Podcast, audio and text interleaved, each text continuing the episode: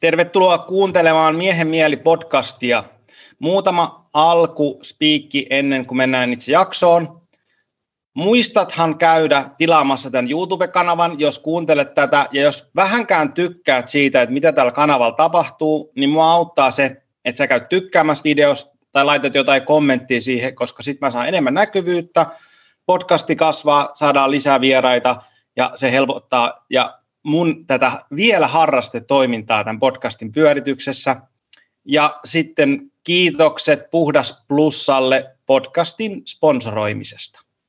Ja tänään mulla on vieraana Nina Pyykkönen, psykologi, psykoterapeutti ja aiheena yllätys, yllätys taas kerran Carl Jung. Ja Nina, tervetuloa podcastiin. Kiitos paljon. Kiva, kun kutsuit. Mukava olla täällä. Haluaisitko sä kertoa meidän kuulijoille vähän, että kuka sä olet ja mitä sä teet? Jaa, onpas, onpas laaja kysymys, mutta yritän olla napakka tässä aiheessa. Mä olen siis koulutukseltani erikoispsykologi ja psykoterapeutti. Mulla on myös paljon muita koulutuksia. Meidän alalla tuppaa olemaan sellainen krooninen koulutusaddiktio kaikilla. Mä en ole poikkeus. On ähm, kiinnostavaa oppia ihmisestä lisää ja mitä enemmän ihmistyöhön syventyy, sitä enemmän ymmärtää, miten vähän mistään mitään tietää. Tämä on, on se, se. Ja tuota, toisaalta se on kauhean hyvä, että äh, tulee sinne lopultakin sinne, että en tiedä mistään mitään, mutta olen utelias monien asioiden suhteen. Äh, tosiaan mulla on, on tota, sen lisäksi, että minulla on tämä muodollinen terveydenhuollon koulutus tai useampia, niin, niin tota, mä olen kouluttautunut äm, jungilaiseksi coachiksi, ekoterapeutiksi ja, ja tota, lisäksi mä olen myös työnohjaaja ja äm, minulla on myös tämmöinen kehollinen ihmisen kehollisuuteen kohdentuva vahva kiinnostus. Mä olen aikanaan opiskellut joogaopettajaksi ja juuri nyt valmistun Qigong-ohjaajaksi myöskin. Että mulla on tämmöinen aika voisiko sanoa, että aika, aika niin kuin monipolkuinen ammattiura, että on vähän vaikea sanoa, määritellä yhdellä sanalla, että mikä sun ammatti on, niin mä aina sanon, että se riippuu vähän, että mistä kulmasta niin kuin katsoo. No sen lisäksi, että nämä on näitä mun, mun työhön ja koulutukseen liittyviä määreitä, niin mä oon tosiaan keski-ikäinen nainen ja, ja tota, elän sellaista elämää. Mulla on, on tota, puoliso ja kaksi teiniä ja kolme koiraa ja kissa ja ruuhkavuodet ja, ja semmoinen peruskaos käynnissä, niin kuin, niin kuin moni kuulija varmaan tietää ja, ja tota, että mistä puhun. Ja ähm, mä teen työkseni täällä, mä toimin siis ihan yksityisenä ammatinharjoittajana omassa yrityksessä. Mä teen pienimuotoisesti psykoterapiaa, työnohjausta, koulutan aika paljon, sitten ohjaan erilaisia workshoppeja, hyvinvointijuttuja sekä, sekä yrityksille ja yhteisöille että sitten ihan niin kuin yksityishenkilöille ja, ja tota, pienimuotoisesti myös tällä hetkellä äh, ohjailen ja, ja, tota, ja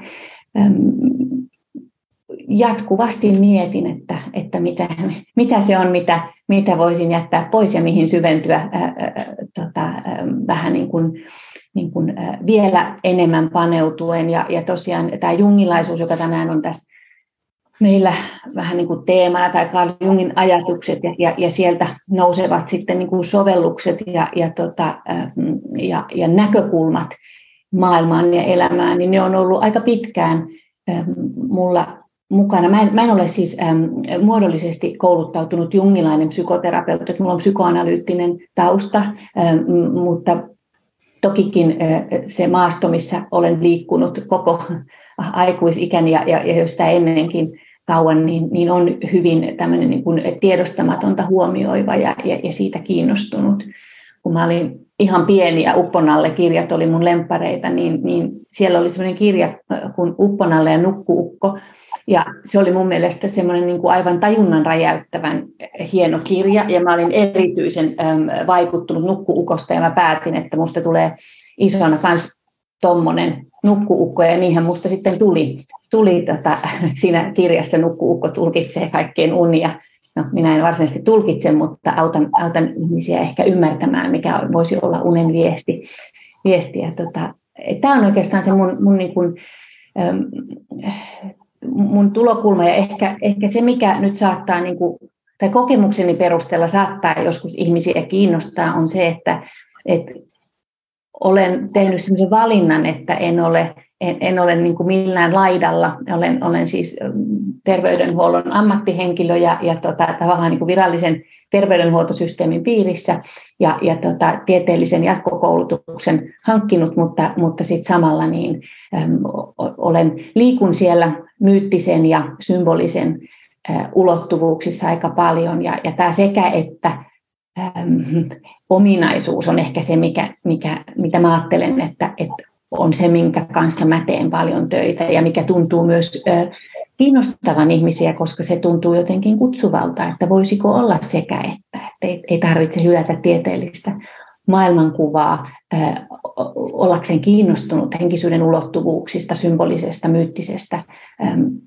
kaikesta siitä, mikä, mikä on kuitenkin, mä ajattelen, että, että täysin sataprosenttisesti ihmislajille ominaista ja luonnollista, että se kuuluu niin kuin meidän perusolemukseen. Ja, ja, ja mä ajattelen, että me ollaan aika paljon hylätty sitä puolta itsestämme ja silloin on ollut niin kuin hintansa.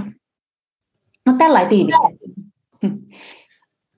Mä itse törmäsin Ninaan tuosta podcast-maailman kautta, kun eksyin hänen sivuilleen ja siellä sitten Mielen laboratorio Ari-Pekka Skarpin podcastissa. Nina ja Ari-Pekka puhuu paljon Jungista.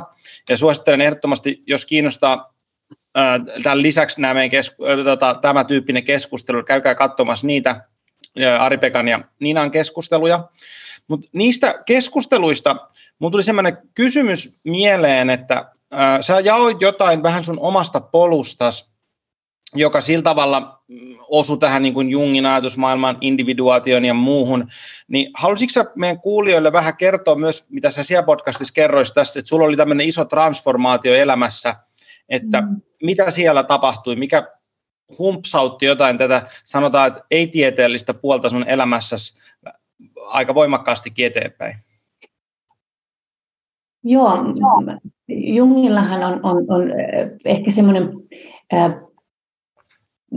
psykologian kentällä poikkeuksellinen intressi ollut sellaiseen kehitysvaiheeseen ihmisen elämässä, jota hän kutsuu keski-iän siirtymävaiheeksi tai keski-iän kriisiksi. Ja, ja tämä on sellainen kehitysvaihe, johon psykologiatiede hirveän vähän ottaa kantaa, ainakaan semmoisella tavalla, mitä se ansaitsisi. Mehän tiedetään, että länsimaisessa kulttuurissa tämmöinen keski-ikä ja ikääntyminen on aika, aika niin kuin negatiivisesti sävyttynyttä ja vähän semmoinen kirosana ja, ja tuota, tämmöisestä keskiään kriisistä ei oikein niin kuin muuta kuin jollain vähän semmoisella höpö, höpö naistenlehti tasolla, niin, niin voi puhua.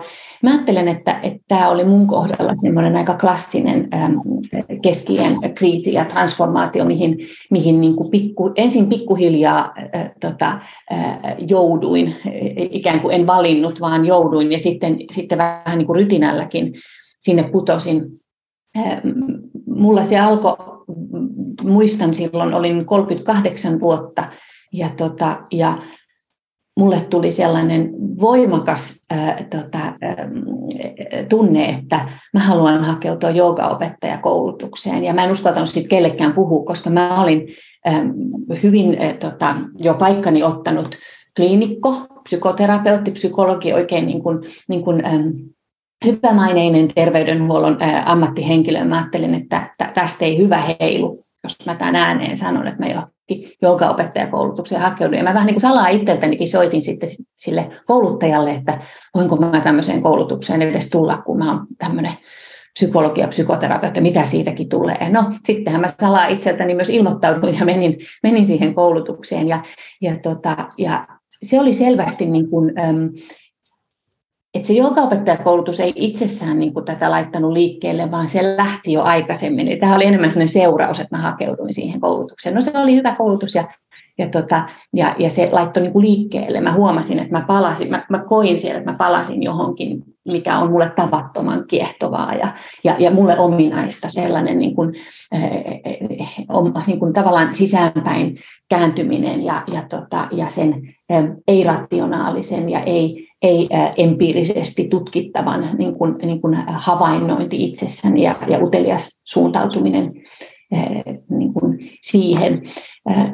no se ei sitten tietenkään siihen jäänyt, että, että, että, että menin tänne joogaopettajakoulutukseen. Sitten siitä alkoi sellainen prosessi, ensimmäinen tota, semmoinen pysähtymiskohta oli se, että, että mulle, mulle tuli, tai oli ollut jo jonkun aikaa, mutta, mutta sitten sit tosiaan alkoi tulla sellaisia oireita, jotka liittyivät vireystilaan ja nukkumiseen. Ähm, mun unimaailma muuttui hyvin, hyvin voimakkaaksi ja, ja, ja erikoiseksi, ja, ja mä sain sitten, sitten äm, pitkällisen prosessin ja tutkimusten jälkeen narkolepsia-diagnoosin, ja, ja tota, se oli selvästi sellainen, että, että se niin kuin, äh, niin kuin mä olen usein sanonut, että se, se niin kuin itse itse narkolepsia tämmöisenä niin kuin sairautena, niin se ei ollut mulle niin kuin sillä tavalla, että, että, että se, se ei järkyttänyt. Enemmänkin se oli helpotus tietää, että niin mulla oikeasti joku juttu on, mutta että, että, että se oli erikoista, että mitä se niin kuin toi mukanaan. Että tosiaan mulla tämä narkolepsia käyttäytyy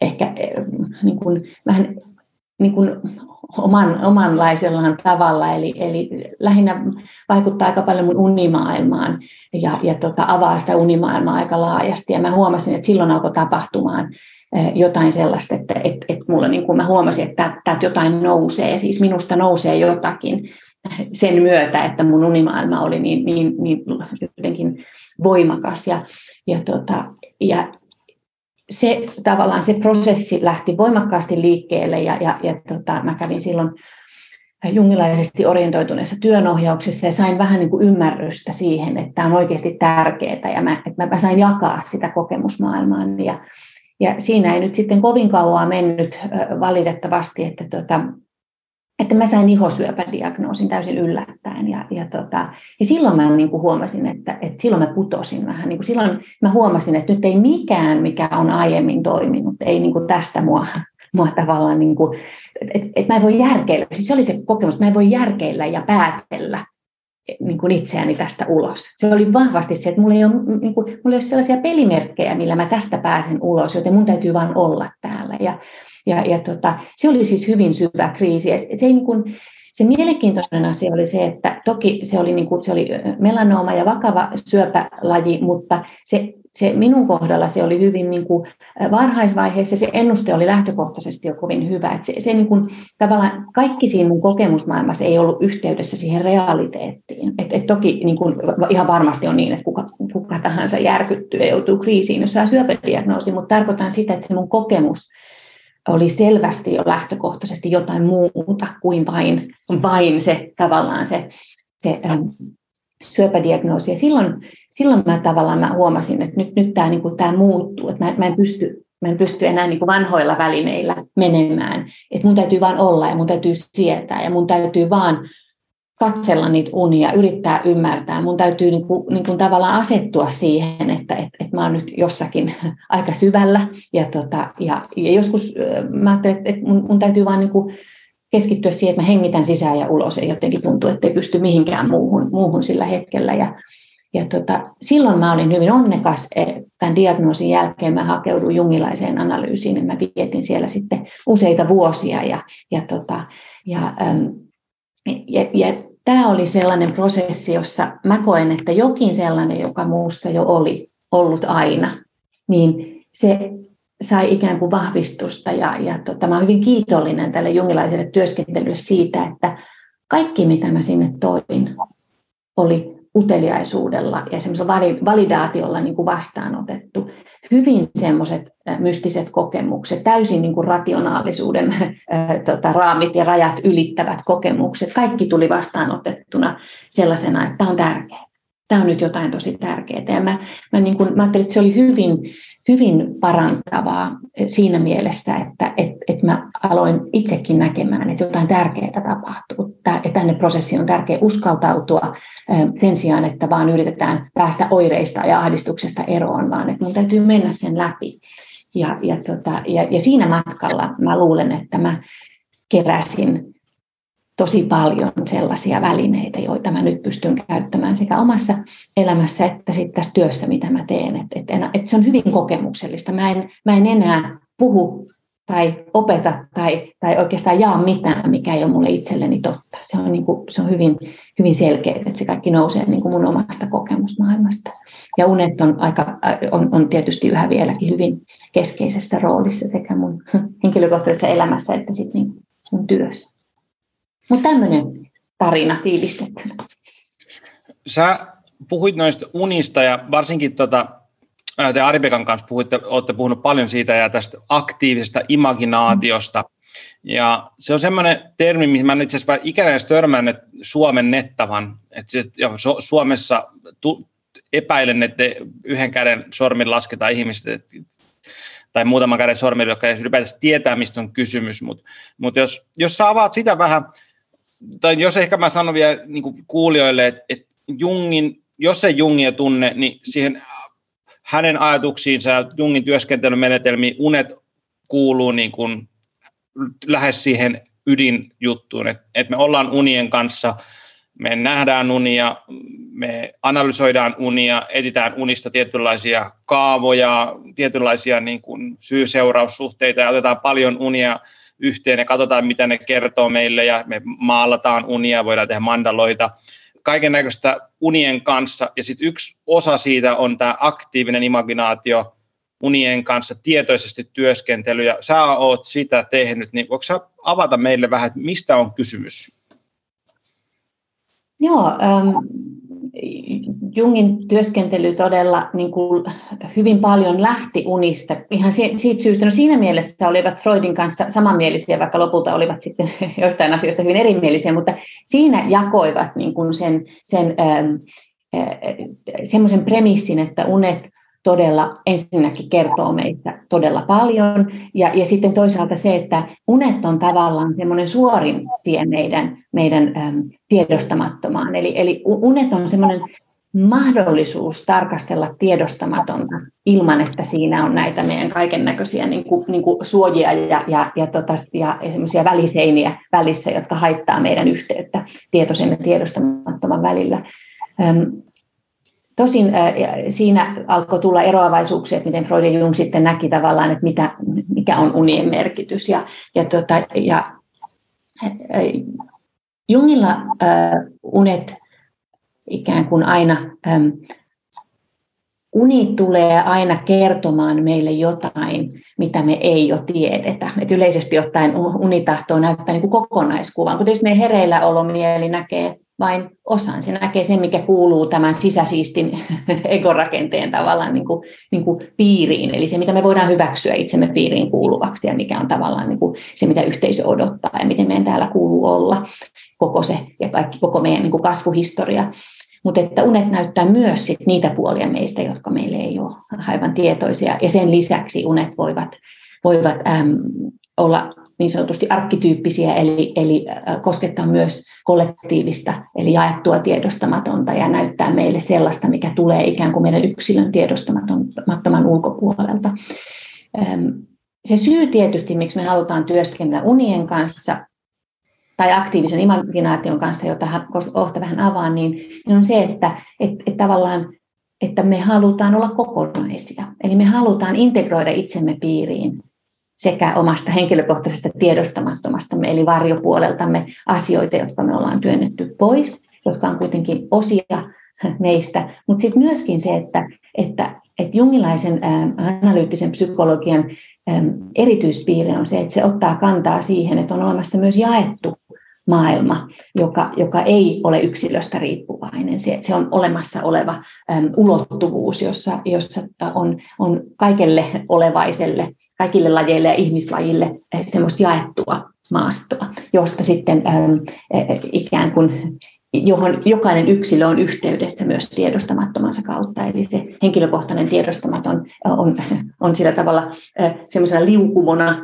menee sinne jaettuun. No se, se tietysti unityöskentelyn ydin on se, että me voidaan ymmärtää itseämme paremmin ja, ja voidaan tulla kokonaisemmaksi, mutta että aktiivinen imaginaatio mun mielestä parhaiten sitä kuvaa sellainen lause, että se on unen näköä hereillä ollessa. Eli me mennään niin kuin ihan samaan paikkaan kuin mihin me mennään unissa. Mutta me tehdään se hereillä ollessa. No sitten tietysti moni voi päätellä, että se on vähän haastavampaa, koska unessa on sillä tavalla kätevää, kun me mennään nukkumaan, niin menee niin kuin, äh, tota, tavallaan se sellainen ähm, ylirationaalinen äh, egon funktio menee nukkumaan, ja se sallii sen, että unessa tapahtuu kaikenlaista, ja, ja me nähdään niin kuin paremmin esimerkiksi omaa varjopuoltamme. Ähm, aktiivisessa imaginaatiossa me ollaan, meillä on haastavampaa se, että jos kun me ollaan hereillä, niin meidän, meidän rationaalinen mieli alkaa helposti kommentoimaan, että tämä on ihan tyhmää, sä keksit kaiken, kun kuvittelet tuommoista. Ja niin näin, että, että, että se, se, on, se on haastavampaa, mutta sen takia siihen on olemassa erilaisia tekniikoita, joilla me voidaan niin kuin sitä harjoittaa ja myöskin tulla ikään kuin sujuvammaksi siinä työskentelyssä sen, sillä tavalla, että me saadaan se, se ekoaparaatti ikään kuin havaitsijan rooliin ilman, että sen tarvii koko ajan tulla niin kuin sortteeraamaan siihen, että älä aikuinen ihminen nyt tämmöistä, että onpa noloa, teepä jotain hyödyllistä, mikä on sille tyypillinen, ainakin mun, mun, mun rationaaliselle ekoaparaatille hyvin tyypillinen tapa toimia, että se helposti vähän niin kuin kommentoi Aktiivinen imaginaatio on siis sitä, että me, jos me, me voidaan tehdä sitä oikeastaan liittyen ihan mihin vaan. Yleisesti ottaen on ihan hyvä, jos me mennään jollain niin kuin intentiolla vähän niin kuin, että me halutaan ymmärtää jotain asiaa syvemmin tai meillä on joku haaste tai kysymys. Sen voi niin kuin sanoit, niin, niin sen voi tehdä suhteessa uniin, Esimerkiksi mä teen usein sitä, että jos mä näen jonkun, jonkun unen, joka tuntuu tosi tärkeältä, mutta mä en aivan ymmärrä sitä, niin mä saatan aktiivisen imaginaation kautta mennä takaisin sinne uneen.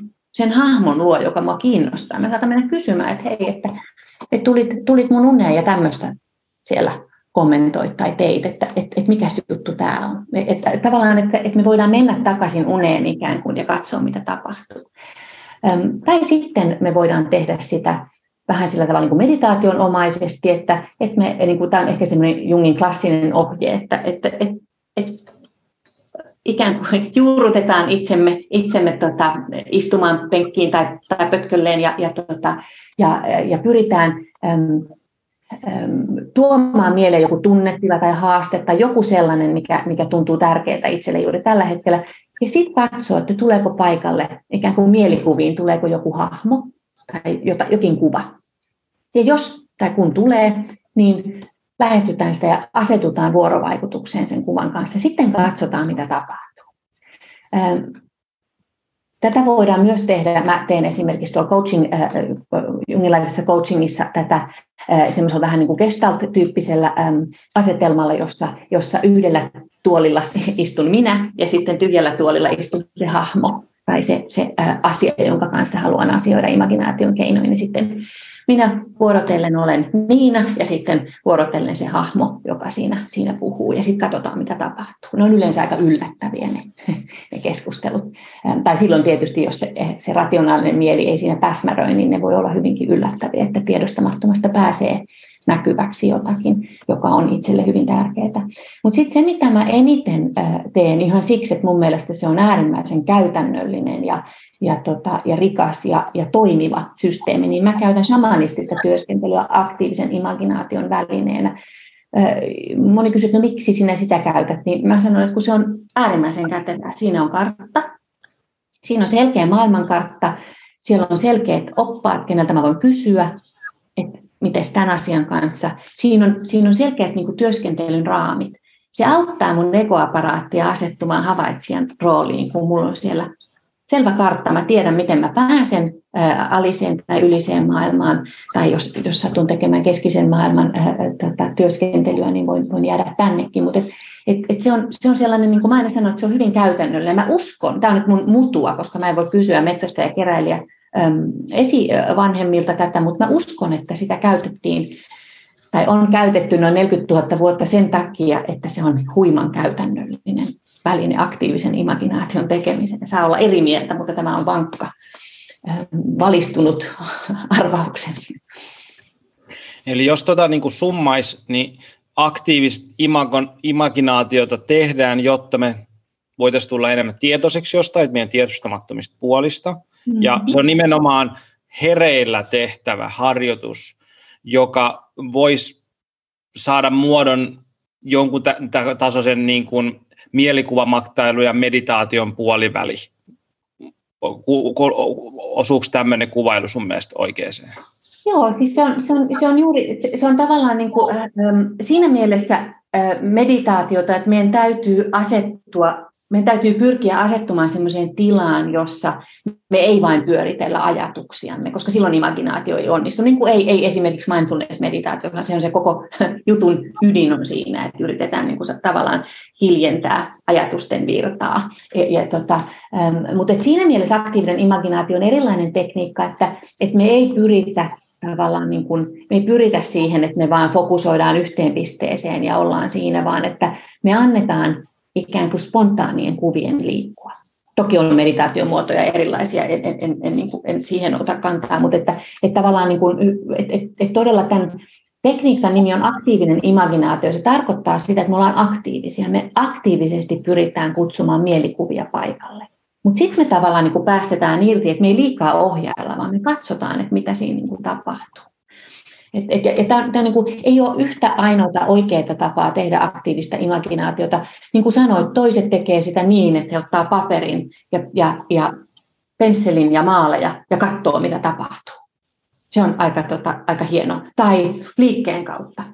Että katsoo, mihin esimerkiksi luova liike tai, tai, äm, tai autenttinen liike, mikä on ihan muodollinenkin tavallaan tekniikka, niin siinä katsotaan, että mitä tapahtuu kehossa, kun mä annan niin kuin kehollisten mielikuvien lainausmerkeissä tulla. Että se, se idea niin kuin säilyy, että se voi olla se voi olla mikä tahansa ilmaisun muoto. Mulla toimii itsellä tosi hyvin, siis mie, mie, mulla on, on voimakkaasti aktivoituvia mielikuvia, niin tämä on tietysti luonnollista mulle, että mä näen niin kuin kuvina. Mutta se on ihan yhtä oikein tai hyvä, jos joku aistii jotain tai tuntee kehossaan tai tulee ääni tai laulu tai liike. Et, et, et se, se niin kuin, se ilmaisumuoto on, on sitten vaan semmoista niin kuin rikkautta, että me, me luovuuden erilaisia puolia. Jos siinä ajattelisi niin kuin ylipäätään sitä unien maailmaa, että mihin sä meet sinne, sinne tota, siinä aktiivisen imaginaation mm. kanssa, niin mä kirjoitin tänne tota, lauseen, että, että älä sivuuta unia. Ja mä tarkoitan sillä sitä, että moni ajattelee unia semmoisena niin kuin jonain vaan niin kuin sivuhuomiona elämässä. Näin unia jostain, olipas erikoista. Mm. Kun taas sitten jungilaisista ajattelus, sillä on nimenomaan äärimmäisen tärkeä rooli, että kun me nähdään sitä unia. Et ehkä jos vähänkään jotain kuulia kiinnostaa, niin unien ylös kirjoittaminen itsessään jo pelkästään on, on tosi paljon, koska tässä, mitä me ollaan puhuttukin jo, että, että unet ovat siinä tietoisin ja tiedostamattoman mielin puolivälimaastossa. Ja mun ymmärrys on, että unet, ne mitä me muistetaan, niin just nimenomaan niillä unilla on joku tosi tärkeä viesti meille. Et koska et se, me, me nähdään paljon unia, mutta sitten taas joku uni on semmoinen, mikä meille pomppaa. Niin voiko sä kuvata, kertoa meille siitä, että miksi jotkut tietyt unet jää mieleen ja miksei? No toki, toki tässä on paljon niin kuin yksilöllisyyttä, että miksi joku ihminen aamulla herätessään muistaa, muistaa unen ja, ja, ja, ja miksi juuri sen unen. Mutta se, mikä on, on mun kokemuksen mukaan, ja, ja ei ole vain mun kokemus, vaan, vaan tämä on Jungin äm, vankka äm, näkemys myös, että jos me ei kiinnitetä huomiota tiedostamattomaan, niin se ei myöskään meille tule ikään kuin, se ei myöskään hae kontaktia meihin. Että se on niin kuin kahdensuuntainen liikenne. Tämä on tosi tärkeä pointti musta niin kuin tässä, tässä työskentelyssä. Eli mä huomaan sen siinä, että jos minulla tulee äm, uusi ä, asiakas psykoterapiaan ja, tota, ja hän sanoo, että voi ei, että mä tiedän, että sä työskentelet unien kanssa, mutta mä en näe ollenkaan unia. Mä sanon hänelle, että hei, että no hätä, sä näet unia. Kaikki näkee unia. Sä et vaan muista niitä. Ja kun me lähdetään tästä liikkeelle, niin mä melkein uskallan luvata, että ne aktivoituu ne unet. Mä uskallan sanoa näin, koska se on aina vaan tapahtunut näin niin kuin joka ikinen kerta. Ihmiset, jotka ei ole ikinä työskennellyt uniensa kanssa, jotka on että no en mä kyllä näe mitään unia, saattaa psykoterapiaprosessin aikana ne, ne saattaa ihan tuskastua siihen, kun näitä unia tulee niin hirveästi, että mä en tiedä, mistä päästä mä aloittaisin kertomaan, että jos tulee niin ylitarjontaa materiaalista. Se johtuu siitä, että kun esimerkiksi psykoterapiaprosessin aikana koko ajan ollaan kiinnostuneita tiedostamattomasti. Sitä vähän niin kuin härkitäänkin, että hei, huhu, mitäs täällä on. Saati sitten, jos tehdään suoraa unityöskentelyä. Hyvin tyypillinen tilanne on se, että ähm, asiakas tuo, sille tulee sitten joku pieni uni, että jes, nyt mä viimeinkin muistan yhden unen, minkä mä näin. Mä sanoin, että anna tulla, ja asiakas voi, että no ei, tämä on, tämä on ihan tyhmä, tämä on vaan tämmöinen lyhyt, eikä tässä ole mitään. Mä sanoin, että läs nyt, että kerroppas, kerroppas uni. Ja sitten kun me lähdetään siihen, ja se alkaa avautumaan se uni. Ja yleensä se on hyvin hämmentävää, että miten tämä voi tämmöistä, että nyt mä tajuun, että onpas tämä, että mä luulin ensin, että tämä ei ole niin kuin mikään ja tämä onkin tosi iso juttu. Ja sitten kun se asiakas lähtee pois ja tulee seuraavan kerran, saattaa sanoa, että wow, että nyt tuli taas unia. Ja sitten me työskennellään niiden kanssa ja koko ajan tavallaan, että ikään kuin se tiedostamaton sanoo, että jes viimeinkin, että nyt sä oot kiinnostunut, että minäpä tuun vastaan ja tuotan vähän niin kuin lisää matskua. Tämä on, Jung, Jung sanoi itse, että tiedostamaton palkitsee ruhtinaallisesti sen, joka, joka huomioi sitä, sitä tota, äh, niin kuin arvostuksella. Ja, ja mun, mun kokemukseni on se, että se menee juuri näin. Mitä enemmän me työskennellään tiedostamattoman kanssa, enemmän se meitä palkitsee materiaalilla.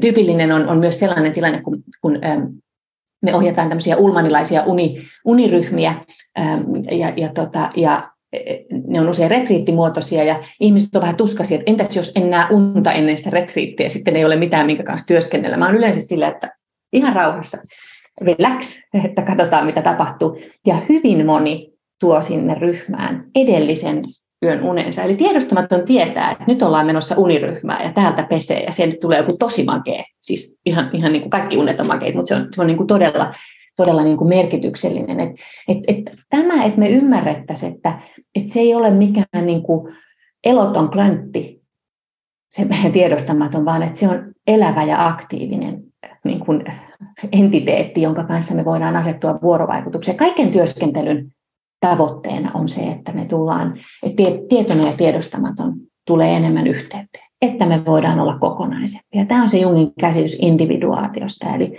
eli mitä, mitä enemmän me individuoidutaan, sitä enemmän me tullaan kokonaisemmaksi, sitä, niin kuin, sitä enemmän jotenkin me huomataan, että me ei ollakaan vain tämä, tämä tavallaan pieni itse, joka on hyvin tietoinen, ja tämä minä, mitä me minäksi kutsutaan kompleksi nimeltä minä, joka on tässä niin kuin ihon ja karvojen sisällä.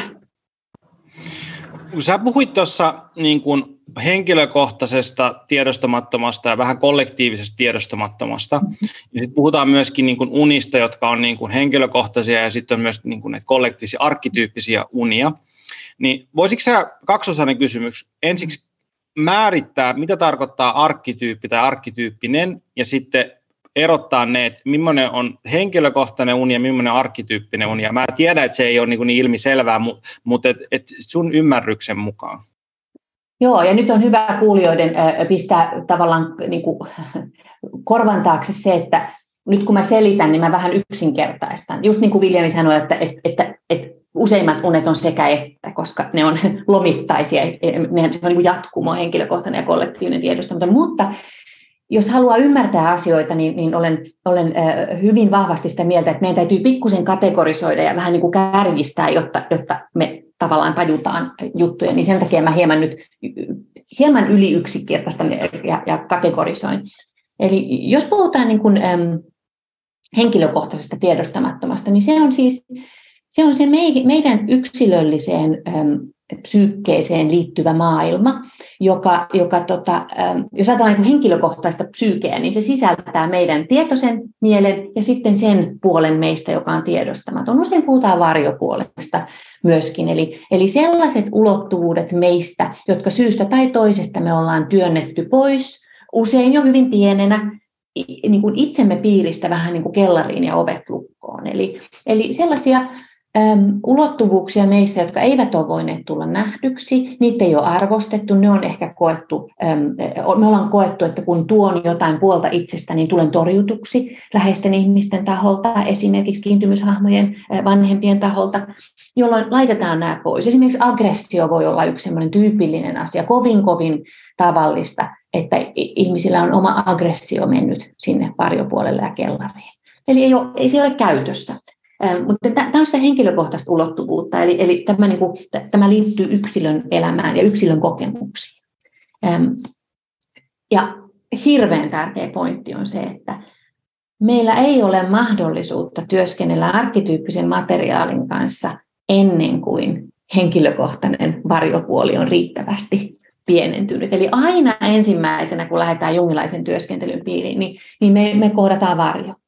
Siis meidän henkilökohtainen tiedostamaton. Siinä ei ole mitään hävettävää tai pahaa, mutta se, se niin kuin alleviivaa sitä, mitä mun mielestä lisääntyvästi onneksi nykyään puhutaan, että kun sä lähdet vaikka henkiselle polulle, niin ensin pitää olla se oma, se, se vahva egorakenne, se, se, siis oma mielenterveys ja oma, niin kuin, oma, oma, oma tiedostamaton ja esimerkiksi omat traumakokemukset, vaillejäämiset, kaltoinkohtelut, kaikki, kaikki tällainen pitää olla riittävästi työstettynä. Tämä on, tämä on tosi tärkeä juttu, koska me ei päästä, se varjo tulee meille vastaan aina ikään kuin niin ensimmäisenä, ja se on, se on, se on tosi tärkeää. Ja, ja sen takia mä haluaisin niin kuin vielä tuohon kommentoida, että, että hyvin paljon on sellaista, sellaista niin kuin, äm, lähestymistapaa tai narratiivia, että eikö olisi joku tämmöinen niin kuin, niin kuin paha juttu, josta pitäisi hankkiutua eroon, tai tämmöinen niin kuin evil ego äh, tota,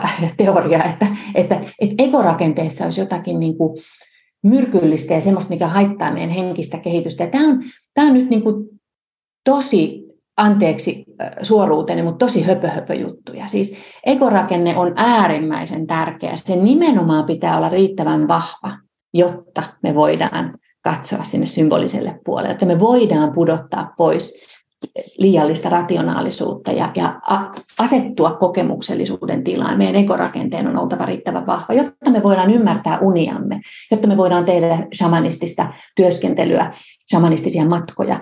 Meidän ekorakenteen täytyy olla riittävän vahva. Ja tämä, tämä, on, niin kuin, tämä on tosi tärkeä juttu, koska ne kuvat, mitä meille muodostuu, ne on egon maalaamia. Ne, ne tavallaan, että, että jos meillä ei ole ekorakennetta, niin, niin se on kaaosta. Meidän tiedostamaton tuottaa vain niin kuin kaoottista vyöryä materiaalia, jos ei ole päätä eikä häntä. Ja semmoista me ei niin kuin haluta. Pahimmillaan se johtaa psykoottisuuteen, ei todella haluta sellaista. Että, että tämmöinen, niin kuin, tämmöinen puhe, jossa ego on paha, niin mun mielestä se on, se on niin kuin, sille ei ole mitään käyttöä meillä. Ei kerta kaikkiaan yhtään mitään.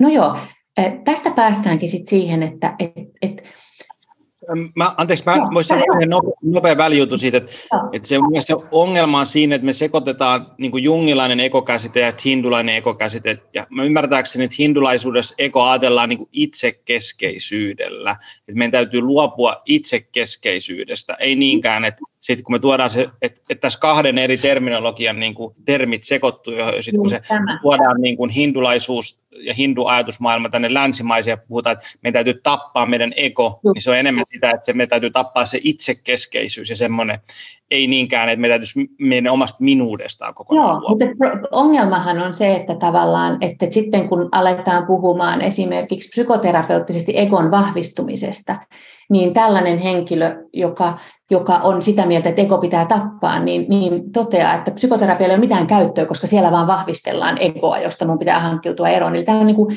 ja, ja tämä on niin kuin sillä tavalla traumatisoituneen ihmisen kohdalla erityisesti niin kuin vakava asia, että me, meidän täytyy niin kuin, niin kuin selkeyttää sitä termistöä ja meidän täytyy selkeyttää sitä ymmärrystä, mitä meillä niin kuin on. Että, että nämä ei ole sellaisia tavallaan niin kuin, niin kuin, äm, sivuseikkoja, vaan just niin kuin sanoit, että pitää, pitää niin kuin tietää, että mitä me ollaan tekemässä ja miksi. Meillä pitää olla ymmärrystä, kun me lähdetään tekemään tätä työskentelyä. Tämä on niin kuin sillä tavalla musta semmoinen tärkeä asia, mistä pitää puhua ja mistä pitää, niin kuin, niin kuin, ja mun mielestä äm, se on pulmallista, että länsimaissa on käännetty egoksi jokin sellainen termi, joka tietenkään ei ole alun perin ollut ego, koska eihän hindulaisessa perinteessä tai sanskritin kielessäkään ole, ole tota, ollut mitään länsimaisia tota, freudilaisia teorioita luonnollisesti käytössään, että se on ollut nyt tavallaan niin kuin länkkäreiden semmoinen moka, että on lähdetty käyttämään tällaisia termejä. No juu, tämä tämmöisenä niin kuin, niin kuin vakaana niin kuin, niin kuin tota, perusteluna sille, että, että on, on hirveän tärkeää, että meillä on riittävän vahva mielen rakenne, se rationaalinen mieli, se ekorakenne, jotta me voidaan tehdä tätä työskentelyä. Koska kun me sitten, jos me puhutaan arkkityyppisestä, niin arkkityyppinen maailma on siis se, joka nousee sieltä kollektiivisesta tiedostamattomasta. Eli, eli jos puhutaan arkkityypeistä, niin mun mielestä on hirveän auttavaa ajatella, että ne on arkkityypit on ikään kuin meidän psyykkisiä vaistoja. Ne on sellaisia olemisen tapoja, jotka on jaettuja kaikille elävälle, kaikille yksilöille, jotka on täällä. Siihen kuuluu muut, muunlajisetkin kuin ihmiset, mutta tietysti on helpompi ehkä puhua niin kuin vaikka ihmisenä olemisen arkkityypeistä, koska me ei nyt kokemuksellisesti voida puhua vaikka voi kukkana olemisen arkkityypeistä, niin, niin pysytään, pysytään niin omissa rajoissa. Mutta et, et, et ne on ikään kuin sellaisia äm, täysin, siis ne ei ole ne ei ole plus- eikä miinusmerkkisiä, vaan ne on täysin luonnollisia äm, sellaisia niin kuin keskittymiä, jossa yhden ytimen ympärille latautuu tiettyjä ulottuvuuksia ja elementtejä. Ja, ja ne, sit, ne, ne ottaa niin kuin, toistuvasti samankaltaisen muodon esimerkiksi ihmisten elämässä. Jos ajatellaan vaikka, niin kuin, no varjo on arkkityyppi, Me, meillä tämä sama ilmiö toistuu niin kuin ihmisestä yksilöstä riippumatta, että et, et me, meillä niin kuin rakentuu tällä tavalla meidän psyykkinen maailma niin, että kaikki ei ole tietoista, osa on siellä tiedostamattomassa. Arkkityyppejähän on, on vaikka kuinka paljon haavoittunut parantaja. No esimerkiksi mä ajattelen, että mä olen psykoterapeutti, niin sehän hakee se arkkityyppi niin kuin ilmiasunsa minun käytännön elämässä niin, että, että mä olen omien kokemusteni pohjalta päätynyt siihen, että, että wow, että tämähän voisikin olla mun homma, että mä autan toisia ihmisiä, joilla on, on mielenterveyden ongelmia tai, tai traumakokemuksia tai muuta. Että, tavallaan niin kuin, että se ottaa ikään kuin ilmiasunsa yksilössä, arkkityyppi ikään kuin aktivoituu tai elää meidän kautta. Se, mikä auttaa mun mielestä ymmärtämään, että mikä se arkkityyppi on, on, on, on mun mielestä niin kuin, vähän niin kuin sellainen kaavio, jossa on, voisi ajatella, että alhaalla on ikään kuin biologinen ulottuvuus ja, ja sitten ylhäällä on psyykkinen ulottuvuus. Ja Jungin teoriassa tämä on jatkumo, ei ole mitään mieltä ja kehoa, vaan nämä on kuin saman asian ulottuvuudet, biologinen ja, ja psyykkinen ulottuvuus. Ja sitten jos lähdetään sieltä niin kuin, niin kuin laittamaan sieltä alhaalta käsin rakentamaan palikoita, niin, niin siellä on siis luonto, siis luonto niin kuin isolla ällällä on, on siellä ihan alhaalla. Sitten tulee vaistot, mikä on jaettua tietysti. No, eläinkunnassa on, on vaistot, kasveillakin varmasti jonkinlaista vaistotoimintaa ja ainakin kollektiivista vaistoa tai tietoisuutta lienee. Vaistojen jälkeen tulee arkkityypit, eli pikkusen, eh, niin kun, kun siirrytään ylemmäs kohti psyykeä, niin vaistojen jälkeen, jotka on vielä aika biologisia, niin tulee arkkityypit.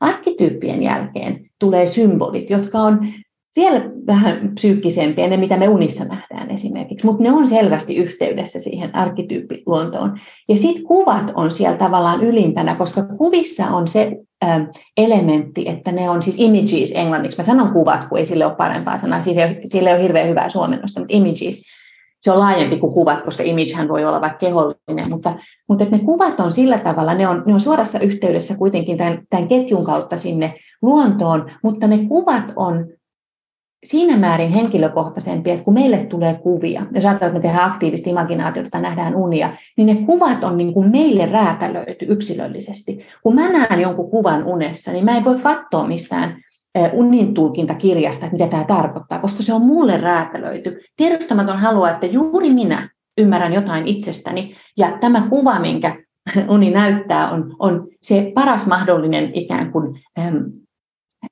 ikään kuin väline, jolla, jolla juuri minä voisin ymmärtää sitä tiedostamattoman viestiä. Eli siinä on se henkilökohtainen ulottuvuus siinä kuvassa, vaikka siinä on myös se, se äh, arkkityyppinen ulottuvuus. Avasko tämä yhtään, yhtään sitä käsitettä?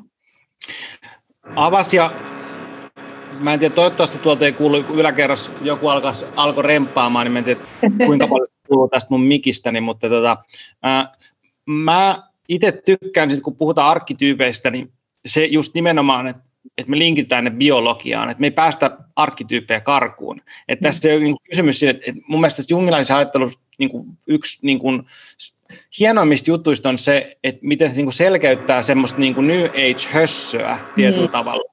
Kyllä. Että me voidaan puhua ihan mistä vaan sakroista, energioista, kaikista, ja sitten että no onko niitä olemassa vai ei, niin sitten kun me mennään puhumaan arkkityypeistä, niin sitten kun me selitetään ne biologisesti, niin esimerkiksi jos ajatellaan nyt vaikka jotain, kun sä puhuisit biologi, biologia vaisto, jos ajatellaan vaistoa vaikka aggressio, niin kaikki ymmärtää sen, että, että biologisella organismilla on kyky aggressioon, jotta se voi selviytyä, mikä on aika niin kuin selkeä suojelumekanismi.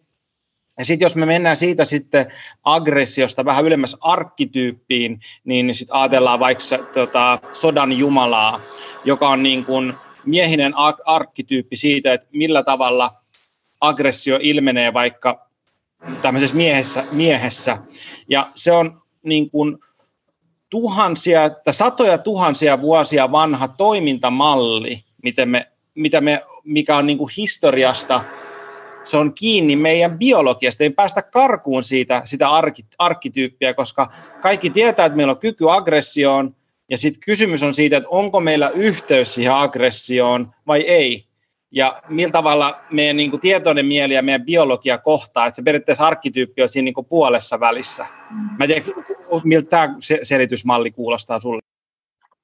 No, mulla tulee kaksi asiaa mieleen. Ensinnäkin se, mikä on hirveän tärkeää, on se, että et, et ihan niin kuin vaistot ja, ja, ja samalla tavalla arkkityypit, ne ei ole koskaan niin kuin plus- tai miinusmerkkisiä, ne on aina bipolaarisia. Eli jos me ajatellaan esimerkiksi, niin kuin, niin kuin, siis mitä tahansa, no jos otetaan vaikka haavoittuneen parantajan arkkityyppi, niin siinä on myös tavallaan niin kuin se, se negatiivinen puoli. Et, eli, eli se voi mennä, niin kuin, se voi vinksahtaa, se voi, se voi niin kuin tulla yksipuoliseksi, tai se voi tulla, niin kuin, niin kuin, se voi tulla tuhoisaan käyttöön, tai se voi tulla kasvun. Et, et, et, tavallaan ne ei ole koskaan, niin kuin, niin kuin, ähm, ihan samaan tapaan, jos ajatellaan aggressiota, niin sehän ei ole vain, äh, vaikka se on selviytymistaistelussa niin kuin tärkeä, mutta sehän, sehän on niin kuin elämän energia. Me tarvitaan aggressiota. Jos ajatellaan ihan normaali ihmisen normaalia elämää, niin me tarvitaan aggressiota myös semmoisiin hyvin positiivisiin asioihin. Eli jos minun pitää mennä vaikka puhumaan kahdelle tuhannelle ihmiselle pitämään jotain luentoa. Mä tarvin aggressioenergiaa siihen, että mä saan sen semmoisen, että mm, mä uskallan. Se on rohkeuden ytimessä. Se on, se on äh, äh, silloin, kun pitää uskaltaa lähestyä jotain ihmistä, ihmistä romanttisessa mielessä, on kiinnostunut siitä, mutta jännittää, niin tarvitaan aggressioenergiaa, että nyt mä vaan niin kuin meen. Ja tavallaan, mä menen pyytää pomolta kyllä palkankorotusta, mä oon sen ansainnut. Niin kuin tavallaan se, että aggressio ei ole, ei ole myöskään koskaan, se on, se on siis energialaatu, joka nousee luonnosta ja siinä on niin kuin molemmat ulottuvuudet. Kaikessa on aina se positiivinen ja negatiivinen. Tämä on meille pikkusen haastava. Me, me ihmiset ollaan luontaisesti, me polarisoidutaan. Nyky länsimaisessa maailmassa ehkä vielä enemmän kuin koskaan aikaisemmin tuntuu, että me ollaan aina jossakin ääripäässä. Tämä, tämä että ne on bipolaarisia, on tärkeä. Sitten toinen on, on se, mikä minulle tulee mieleen arkkityypeistä, on se, että että on, on hirveän tärkeää, että me ymmärretään, että kun me nähdään kuvia arkkityypeistä, otetaan vaikka tarotkortit, hyvä esimerkki. Siinä on kuvia, jotka on aivan loistavia, ne on, ne on upeita taideteoksia, suurimmassa osassa kortteja on, on todella moniulotteisia ja syviä, täynnä symboliikkaa, mutta ne on vain kuvia. Se ei ole se arkkityyppi siinä kortissa, vaan se viittaa siihen. Eli me ei voida koskaan suoraan asioida arkkityyppien kanssa. Tarvitaan aina symbolia kuva siihen väliin, koska me niin kuin, ei meillä ole mitään semmoisia hoksottimia, millä me voidaan, niin kuin, se on niin kuin mahdotonta, että, että me voitaisiin suoraan olla yhteydessä niihin. Se, että just niin kuin sanoit, ähm, Viljami, siitä, että, että arkkityypit on niitä ilmentymiä, jotka on, ne ottaa kulttuurisesti niin kuin spesifin muodon ja ne ottaa ajallisesti myös tietynlaisen muodon. Että, että antiikin ähm, Kreikan jumalat oli tietynlaisia, ne oli, ne oli arkkityyppien niin kuin, tavallaan ilmiasuja, ne sopi siihen maailmankuvaan. Nykymaailmassa meillä voi olla vähän, vähän niin kuin eri tavalla niin kuin ilmeneviä ja länsimaisessa maailmassa, mutta ne on joka tapauksessa, niin kuin esimerkiksi tarotkortit on kuitenkin aika länkkäreitä, niissä on niin kuin länsimaisia niin kuin kuvia, niin, niin se, että me ymmärretään, että tämä vain viittaa siihen arkkityyppiseen, eli kun puhutaan vaikka tarottyöskentelystä, niin sen kuvanhan on tarkoitus aktivoida juuri sinussa jotakin, joka on tärkeää juuri sinulle. Ei niin, että se kuva on se itse juttu. Se on symboli, ei merkki. Miten sitten, kun äh, sä puhut tästä työskentelystä, ja tämä oli ehkä jotain, mitä sä Aripekan kanssa puhuit, puhuit ja liittyy tähän, niin kun sä puhuit fyysisestä totuudesta ja symbolisesta totuudesta jossain kohtaa, mä kirjoitin tuohon ylös, kun mä kuuntelin teidän juttuja, sitä, että kun meillä on tämä fyysinen totuus, tämä mikä tässä nyt on kop, kop, kop, fysikaalinen, fysikaalinen todellisuus. Fysikaalinen todellisuus. Joo. Ja sitten kun me tehdään tämmöistä työskentelyä, millä ikinä me tehdäänkään, me otetaan yhteyttä, nähdään unia, tehdään tietoisesti sitä, mitä vaan samanistista työskentelyä, me ollaan yhteydestä jonkun sorttiseen symboliseen todellisuuteen, niin ää, miten sä niin kun erotat nämä kaksi toisistaan? Voiko se kuvata sitä? Joo, siis ähm, kun meidän tieteellinen maailmankuvahan, jos mennään oikein niin kuin, niin kuin äärilaitaan, niin on herkästi sellainen, että vain empiirisesti mitattava, eli fysikaalinen on totta.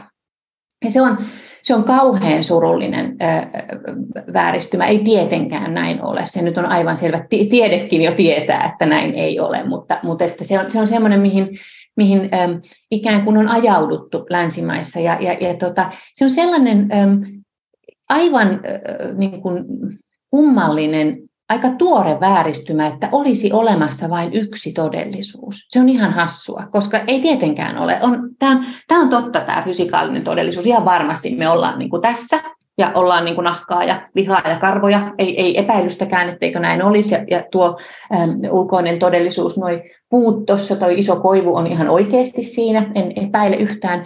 Ähm, mutta et, et sitten on olemassa symbolinen todellisuus, että jos ajatellaan vaikka unimaailmaa, niin mä en usko, että on yhtään ihmistä maailmassa, joka sanoisi, että unet ei ole totta.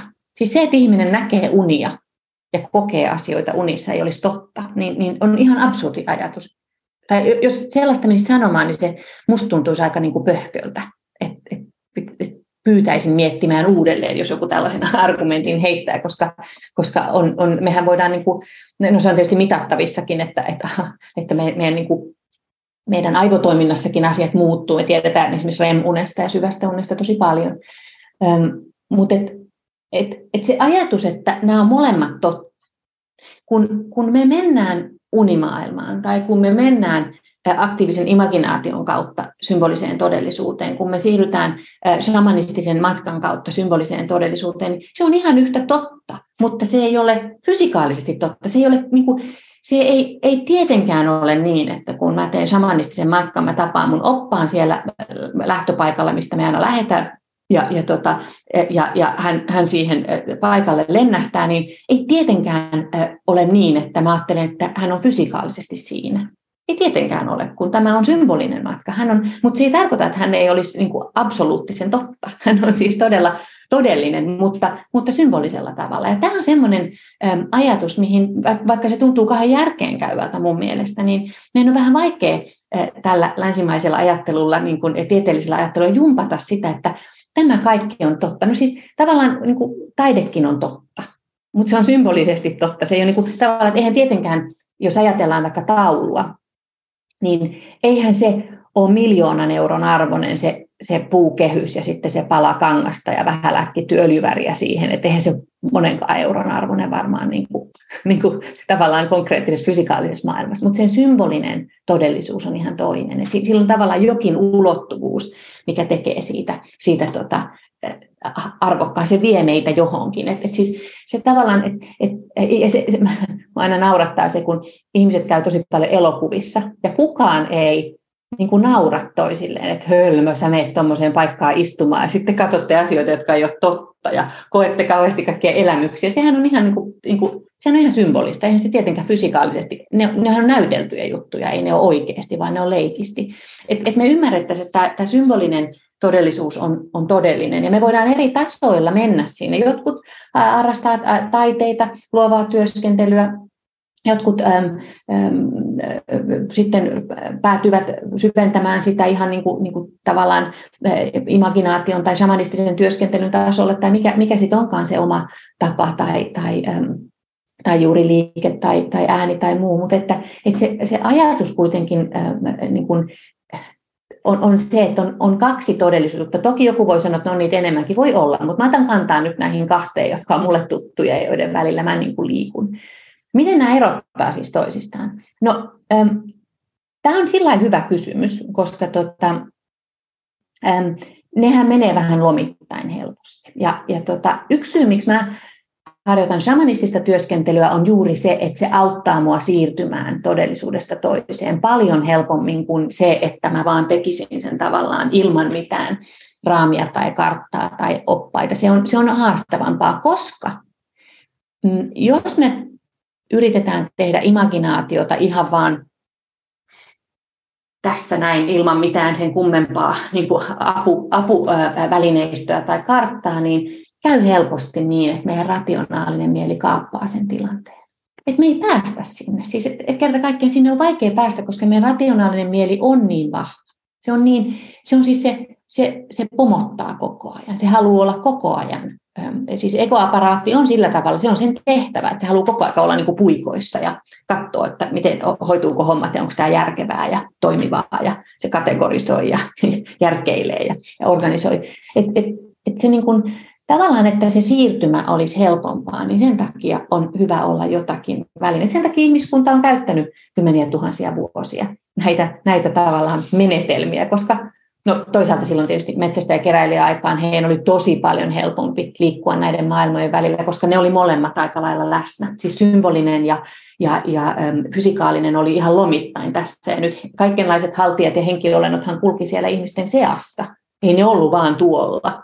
Mutta nyt tietysti nyt on, on käynyt niin meillä nykyihmisillä, että se on, niin kuin, se on suljettu ihan omaan maailmaansa ja meidän pitää enemmän niin kuin nähdä vaivaa, että, että me mennään sinne. Jos ajatellaan vaikka unet, niin kuin hyvin sanoit tuossa alussa, että, että, että siihen nähden, miten arvokkaita unet on, niin miten vähän niitä huomioidaan. Se on minusta ihan, niin ihan hulluutta, se on ihan tragedia, että, että, että ihmiset on tällä tavalla ohittaneet ja sivuttaneet symbolisen todellisuuden. Olisiko sun mielestä oikein sanoa, että jos me ajatellaan tätä tieteellistä maailmankuvaa, tämmöistä tieteellistä, rationaalista, luonnontieteellistä maailmankuvaa, joka niin kuin jossa me poistetaan niin kuin henkilökohtainen kokemus siitä tieteen tekemisestä, mikä on niin kuin tosi tarpeellista, jos me tehdään niin kuin fysikaalista tiedettä. Et sillä tavalla, että se henkilökohtainen preferenssi ei niin kuin vaikuta siihen, että mikä se on se testin lopputulos.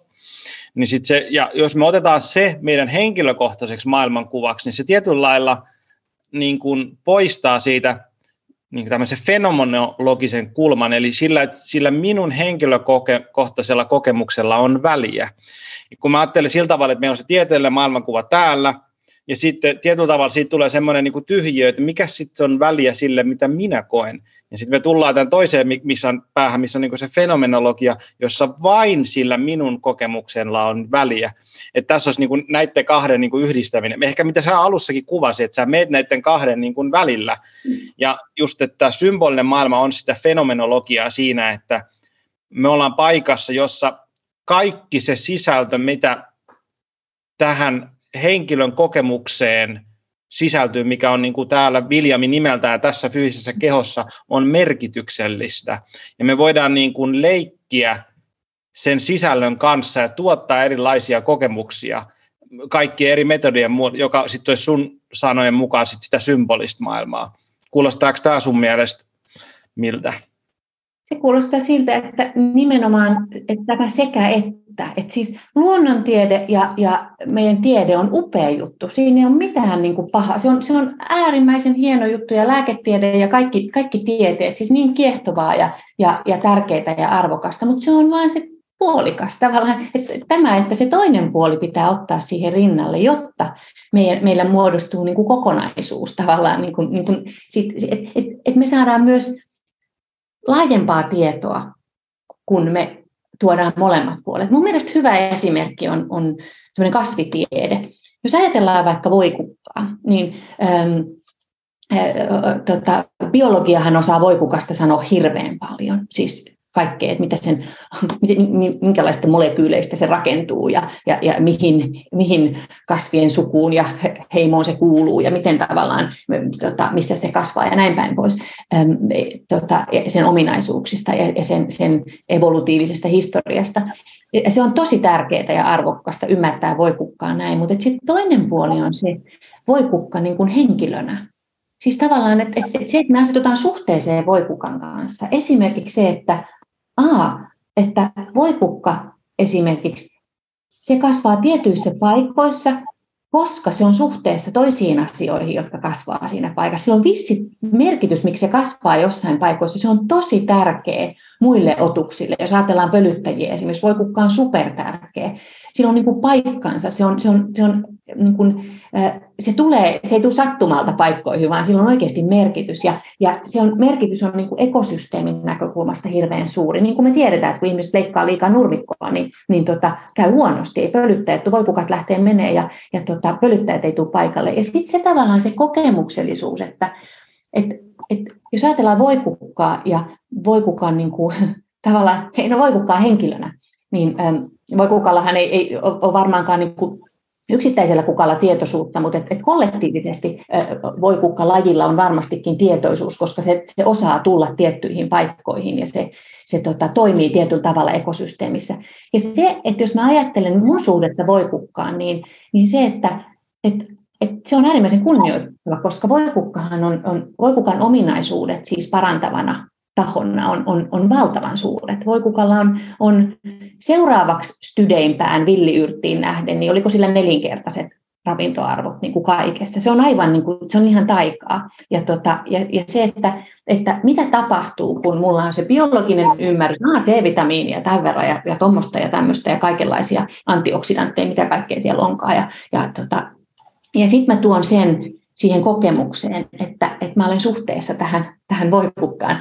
Voikukka antaa mulle tällaista, kun mä teen siitä teetä tai laitan sen salaattiin, se antaa mulle jotain ja mä annan takaisin. Mä kiitän voikukkaa ja sanon, että onpa mahtavaa, hieno juttu ja ootpas sä kyllä mahdottoman tärkeä tyyppi, että sä tämmöistä annat meille ja pölyttäjille ruokaa ja pidät huolen siitä, että luonnon tasapaino säilyy. Tämä on tavallaan se ulottuvuus, mihin, mihin fysikaalinen, tavallaan niin kuin, luonnontiede ei tietenkään, siis suhteessa olo ja, ja asioiden yhteys toisiin, niin, niin luonnontiede voi sanoa, ehkä parhaimmillaan saatetaan puhua ekosysteemeistä, nykyään onneksi puhutaan, mutta että aikaisemmin oli aika semmoista niin osa-objektibiologiaa, että tässä tämä kukka ja sen ominaisuudet, ei niinkään se, että miten se on suhteessa kaikkeen muuhun. Nykyään onneksi puhutaan siitä, että miten kaikki liittyy toisiinsa, ja tämä, tämä on minusta se kokemuksellinen ulottuvuus, mitä sitä ei voida niin kuin niin kuin, äh, luonnontieteen keinoin tuoda. Et, ihan se kysymys siitäkin, että mikä on ihmisen paikka maailmassa. Ei, ei niin kuin tavallaan, meillä on vähän, vähän ymmärrystä siitä, että, miten, että mehän aiheutetaan aika paljon niin kuin tuhoa ja, ja hämminkiä täällä, mutta tästä systeemin näkökulmasta meillä on paikkamme, mikä meidän pitäisi löytää. Mutta se ei löydy katsomalla luonnontieteellisiä faktoja, vaan se löytyy ymmärtämällä suhteita ja merkityksiä. Toki me saadaan apua myös luonnontieteen puolelta, mutta meidän täytyy, meidän täytyy tuoda se symbolinen meidän, meidän niin kuin olemiseen. Se, sen pitää olla läsnä, muuten me ei voida, niin kuin sanoit, kokea merkityksiä ja olla suhteessa. Tämä on se tärkein juttu. Niin mulla tulee tuosta mieleen se, että, että ehkä vielä niin kuin yksinkertaistettuna, että että se minun henkilökohtainen suhde siihen voi, just siihen yhteen voikukkaan on se tietynlainen merkityksen paikka, jos mä esimerkiksi menen vaikka haistamaan mm. Sitä voikukan tuoksua, että mikä se kokemus mulla sisäisesti on just siitä voikukasta, kun se ei ole joku toinen voikukka sitten jossain muualla, vaan se, että se, niin se yksilön tietoisuus on se paikka, jossa se ää, tietynlainen symbolinen maailma tapahtuu. Et se ei edes tapahdu siellä niin kuin niiden voikukkien suhteessa niin kuin vaikka siihen metsään tai ympäristöön, vaan se, että se ihmisen tietoisuus on yksi paikka, mikä niin kuin tekee asioista jotenkin todellisia. Ja tästä sitten, tota, voisinkin tulla semmoiseen se asia, ennen kuin mennään liian niin kuin tämmöiseen filosofia- metafysiikka-osastoon, niin ää, kun mä kuuntelin teidän podcastia, ja ne, ketä on kuunnellut mun podcastin, tietää, että mä aika enemmän ja vähemmän obsessoitunut Jungin ajatuksia ollut jo pitkään monelle eri tasolla, henkilökohtaisella ja niin kuin ihan myöskin vain ymmärryks, tietois, tai tämmöisen, niin kuin, mä, mua kiinnostaa teoriat ja muut. Ja tota, kuvittelisin, että mä ymmärrän niin kuin päällisin puolin jungilaista ajatusmaailmaa. Sanotaan, mä hyvin tällä varovasti koitan puhua siitä, koska en mä, mulla ei ole mitään koulutusta siihen, mutta mä vaan lukenut ihan sikana. Ää, yhden kerran, kun me te puhuitte, niin mulla tuli semmoinen olo, että, että nyt joku menee pieleen, joko mä en ymmärrä Jungia, tai sitten Nina ei ymmärrä Jungia. Mä haluaisin keskustella tästä aiheesta, koska tämä voisi olla, tässä voi olla jotain mielekästä. Ja se, mistä kohtaa tämä mun hyppäs, oli se, että kun Ari-Pekka kysyi sulta, että voiko tämmöinen aktiivinen imaginaatio olla vaarallista, ja sä sanoit, että selityksen mukaan, että ei, ei voi olla. Ja mä oikeastaan siinä täysin eri mieltä siitä, että mun mielestä nimenomaan voi, ja todennäköisesti ja mulla vaan voi selittää minkä takia, mutta et mä haluaisin kuulla sun perusteen siitä vielä, että kun sä puhut, että jos rupeaa tekemään tämmöistä työskentelyä, niin ää, se ei ole vaarallista. Ja tietysti sä sanoit myöskin siitä, että paitsi jos on tosi traumatisoitunut ja muuta, niin mä haluaisin kuulla sun perusteen tähän asiaan. Joo, kyllä tota, tämä, mitä on sanonut, niin pysyn kannastani, eli, eli silloin kun ekorakenne on riittävän vahva, tämä työskentely ei ole vaarallista. Mutta silloin, ja tämähän pätee nyt, jos ajatellaan niin kuin vaikka meditaation harjoittamista, mitä tahansa henkistä tota, työskentelyä, siis muuntuneita tietoisuuden tiloja, voidaan sanoa tällä tavalla. Niin kuin tuossa totesin, niin aluksi kaikki on varjoa, eli, eli tota, et ennen kuin se varjon kanssa on riittävästi työskennelty, niin, niin aktiivinen imaginaatio tai samanistinen työskentely ei ole millään tavalla niin kuin perusteltu, eikä meditaatioharjoitukset myöskään. Eli, eli me tarvitaan se riittävän vahva ekorakenne, jotta me voidaan liikkua turvallisesti näissä, näissä todellisuuksissa. Suurimmalla osalla ihmisistä se on, mutta sitten on niitä, joille ei voi suositella. Esimerkiksi minulla on asiakkaita, joilla on, on hyvin äm, niin kuin vakava traumahistoria. Mä en tee edes unityöskentelyä heidän kanssaan. En, niin kuin, se, se ei tule kysymykseen siinä kohtaa.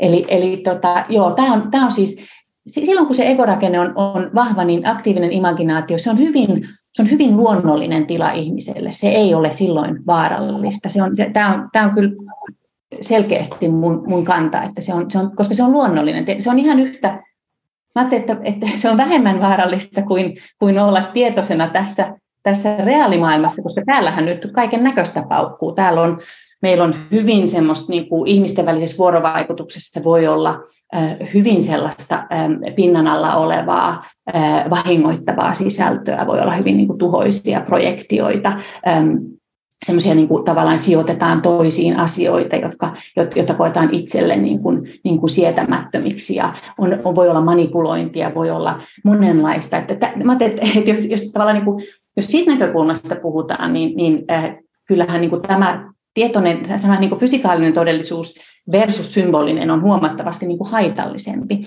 Et kyllä tämä mun argumenttini on yhä, yhä tässä niin kuin, seison, seison sen takana, mutta voi olla, että, että sulla on joku toinen, toisenlainen näkemys.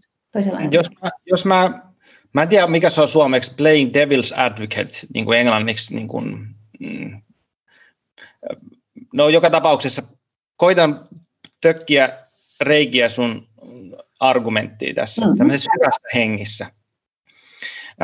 kun me puhutaan varjosta, Jungilla on tämmöinen termi, tai tämmöinen kuuluisa lause, että meidän varjon juuret ylettyvät helvettiin asti, mm-hmm. jolla mun ymmärryksen mukaan Jung lähtee puhumaan jo niin kuin teologisista ulottuvuudesta, puhutaan niin kuin pahuudesta ja ää, mitä kaikkea ihmisen varjo saattaa pahimmillaan pitää sisällään. Jos puhutaan niin kuin todella pahasta sadismista, ää, väkivallasta, manipulaatiosta, hyväksikäytöstä ja kaiken näköistä muusta. Ja mun ymmärrys on, mitä mä oon Jungia ja omaa ää, individuaatioprosessiani tehnyt, niin meillä on tämmöinen puoli meidän itsessämme, todella synkkä, pimeä, puoli, jossa on kaiken näköisiä motiiveita, joita ei päivänvalo välttämättä kestä. Niin sitten mua ihmetyttää se, että, että miten me voidaan välttää se. Mä, okei, mä siis niinku, olen samaa mieltä siitä, että, jo, että jos on tarpeeksi funktionaalinen eko ja tehnyt paljon töitä itsensä kanssa ja meillä on hyvä psykoanalyytikko meidän kanssa ja sitten me ruvetaan tekemään tota työskentelyä, niin ne vaarat hy, hyvin minimaalisia – mutta siltikin mä en niin näe, että jos me vahingossa niin mennään semmoisille paikoille itsessämme, johon me ei ole todellakaan valmiita, niin on vaikea kuvitella, etteikö siinä olisi mitään vaaran aspektia olemassa. to, toistan sen, sen, tota, sen äm, ajatukseni siitä varjosta, tai ei, ei ole minun ajatukseni pelkästään, vaan, vaan Jungin ajatus myös, ja, ja, ja niin kuin jungilaisesti orientoituneiden, että et, et varjon kanssa on ensin työskenneltävä. Se tulee joka tapauksessa vastaan. Siinä mä olen ihan samaa mieltä, että oma varjo tulee vastaan joka tapauksessa. Se on varmaa. Se on, se on oltava riittävän pieni se oma varjo, että et, et me ylipäänsä päästään, niin kuin, niin kuin, tavallaan, minulla on sellainen kaavio, mutta nyt tässä kuulijat ei tietenkään näe sitä, en voi sitä esittää, mutta, mutta tavallaan, että, että, että ensin kaikki, mitä me kohdataan, kun me astutaan tiedostamattomaan, on sitä varjoa. Ja meidän täytyy työstää sitä riittävästi, jotta se pienenee, jotta me päästään kosketuksiin ylipäänsä sen arkkityyppisen kanssa. Se avainhan on se, että me ollaan tietoisia siitä, että minussakin on pahuus. Meidän joukossamme on, on paljon ihmisiä, jotka ovat sitä mieltä, että ei, ei ole, minä en koskaan pystyisi murhaamaan ketään, en pystyisi, en, en tota, olen valoa ja rakkautta täynnä. Niin, niin tämä on vaarallista. Jos sä oot sitä mieltä, että sä oot pelkkää valoa ja rakkautta, niin silloin, niin kuin Jung sanoi, um, the brighter the light, the darker the shadow mitä enemmän ollaan vain pelkkää rakkautta, niin sitä, sitä niin kuin enempi pitäisi olla huolissaan. Meidän täytyy kantaa se oma varjomme. Meidän täytyy tietää, että mussa on myös tämä puoli. Silloin ei ole vaarallista, kun me tiedetään. Silloin kun joku on tietoista, me voidaan tehdä valinta. Et siinä mielessä, ja kyllähän, niin kuin, kyllähän semmoista paljon tapahtuu, että lähdetään tekemään unityöskentelyä ja se on ihan pelkkää varjoa aluksi. No se on terapian kontekstissa turvallista tehdä sitä työskentelyä, koska se on ylipäänsä varjotyöskentelyä se koko psykoterapeuttinen prosessi, sitten vaan käytetään unia apuna. Mutta siis, siis tavallaan tällainen niin kuin, ähm, niin kuin metafyysisesti, jos ajatellaan, että kun minä teen matkan symboliseen todellisuuteen, eli aktiivista imaginaatiota, niin mä astun sellaiselle alueelle, jossa ei ole itsessään mitään vaarallista. Se toki, että jos mä lähden tekemään sitä työskentelyä niin, että et, et, mulla ei ole ihan niin kuin selvä tämä sisäinen maailma, että siellä on jotain kaoottista, niin mä voin joutua pulaan. Niin tämä on, tämä on se mun argumentti. Että kyllä siinä mielessä niin kuin, mä, mä, että me, ollaan, me ollaan samaa mieltä siitä, että tietysti ihminen voi kohdata asioita, jotka on, ja kyllä mäkin kohtaan, mä näen väliin sellaisia unia, missä mä kohtaan oman varjoni, ja mä oon niin kuin, että vieläkö sä siinä hengaa, että ne voi olla tosi niin kuin, niin kuin inhottavia tyyppejä, joita siellä hengailee niin kuin todella, todella. mutta mä oon tietoinen siitä, että tämä on mun varjo, tämä on minä, ei tämä ole mikään ulkopuolinen voima, joka mua yrittää niin kuin, jotenkin yrittää tehdä tämän pahaa, vaan se olen minä. Ja, ja se on niin kuin, tavallaan se terve ulottuvuus. Onko tässä mitään niin kuin, selkeyttävää tai järkevää? On, on siinä järkeä, että äh, ehkä mun tulee niin kuin se erottelu, että just, että kelle nyt sitten aktiivinen imaginaatio on, että jos se on se lähtökohta, että meillä täytyy olla tarpeeksi funktionaalinen ego, niin sitten joo, sitten mä oon samaa mieltä siinä, että se, en sano, että se on vaaratonta, siihen mä, mä, en, mä, mä en sano niin, mutta mä sanon, että se on vähän vaarallista, ja varsinkaan jos meillä on jotain, ää, joku toinen ihminen, joka ymmärtää sitä, niin, mm, niin se minimoi siinä vaara-aspektit. Mä voisin vielä vähän pura, koittaa perustella, miksi mistä mä tuun tähän ajatukseen, koska mun jos nyt saan sanoa, niin kun mä kuuntelin teidän podcastia, tai podcasteja, niin mulla tuli semmoinen mieleen, että te molemmat tuutte aika voimakkaasta akatemiapohjasta ja myöskin semmoisesta niin tietystä funktionaalisuudesta, jossa teillä on ollut aika semmoinen niin funktionaalinen, mä kirjoitinkin tuonne, että, että, että onpas Ninalla ja Aripekalla jäsentyneet egot, ja ta, mä tarkoitan sillä sitä, että, että jäsentyneen ego niin kuin rakentuu asteittain niin kuin siitä, että me opiskellaan, kouluttaudutaan, ja sit, sitten siitä kohtaa, kun me lähdetään työskentelemään, niin, niin se on hyvin eri paikka kuin esimerkiksi mulla, mitä mä en ole käynyt tuommoista koulutusta. Mä oon ollut jo arkkityyppisen maailman kanssa niin kuin 17-vuotiaana kiinni, joka on ollut ihan liian nuorena sillä tavalla, joka on ollut todella epäterveellistä, jos, jos niin kuin monesta eri suhteessa. Ja mä oon niin kuin kas, kivennyt, niin kuin sanotaan, että perse edellä puuhun niin kuin tämän, tämän niin kuin arkkityyppisen maailman kanssa ja nähnyt siellä kaiken näköistä niin kuin haastetta, joka tulee osa, osaksi just siitä, että mulla ei ollut niin tervettä egoa. Niin kuin ottaa niitä vastaan, mitä siellä on koke, kokemuksia. Mutta sitten mun ymmärrys on, mitä mä oon pyörinyt kaiken näköisissä eri piireissä, niin se on enemmän niin kuin sääntö kuin poikkeus, että ihmiset kohtaa asioita, mitä ne ei pysty käsittelemään. Mm. Et, et onko se sitten enemmän sitä vaan, että suurin osa ihmisistä, jotka pyörii jossain New Age-piireissä, piireissä on vaan sillä, että on, on vaan sen verran traumatisoituneita, sen verran niin kuin epäkypsiä, että heille tämmöinen maailma, kun se aukeaa, niin se on vaan liian aikaista. Ehkä se on vaan sitäkin. No siis tietysti on, nämä on kaikki niin kuin yksilöllisiä seikkoja ja, ja niin kuin, tavallaan jos ajatellaan, että et, et, jos esimerkiksi mä ajattelen omaa kokemusta, niin kun mä putosin mun keskien kriisiin, mä ajattelisin niin kuin vuosien ja vuosien ja, ja tota, siis todella pitkien omien psykoterapioiden ja psykoanalyysien ja jungilaisen analyysin seurauksena ja oman työskentelyn ja ammattini pohjalta. Mä, mä sanoisin, että mä olen aika, aika niin kuin vahva egoinen ihminen ja silti mä putosin. Et joo, se oli kaoottista. Et, et kun mä sain syöpädiagnoosin, niin mä putosin siihen tilaan. Et, et kyllä se on niin, että ei me ihmiset olla suojassa. Ei, ei ole mitään semmoista, niin kuin, tavallaan, että vaikka me pysyttäisiin vain tässä fysikaalisessa todellisuudessa, niin meitähän uhkaa koko ajan monet asiat.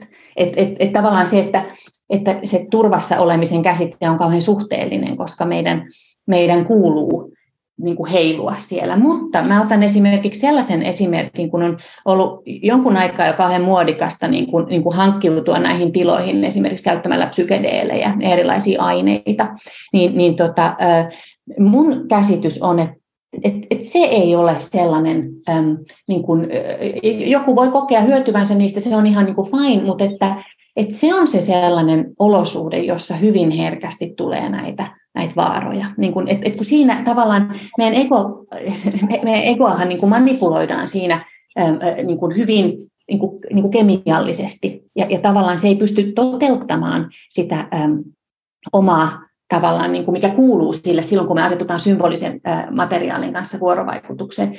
Nämä on niitä, ja useinhan nuoret ihmiset on myös kauhean alttiita sit kokeilemaan erilaisia aineita, ja se on kiehtovaa ja kiinnostavaa.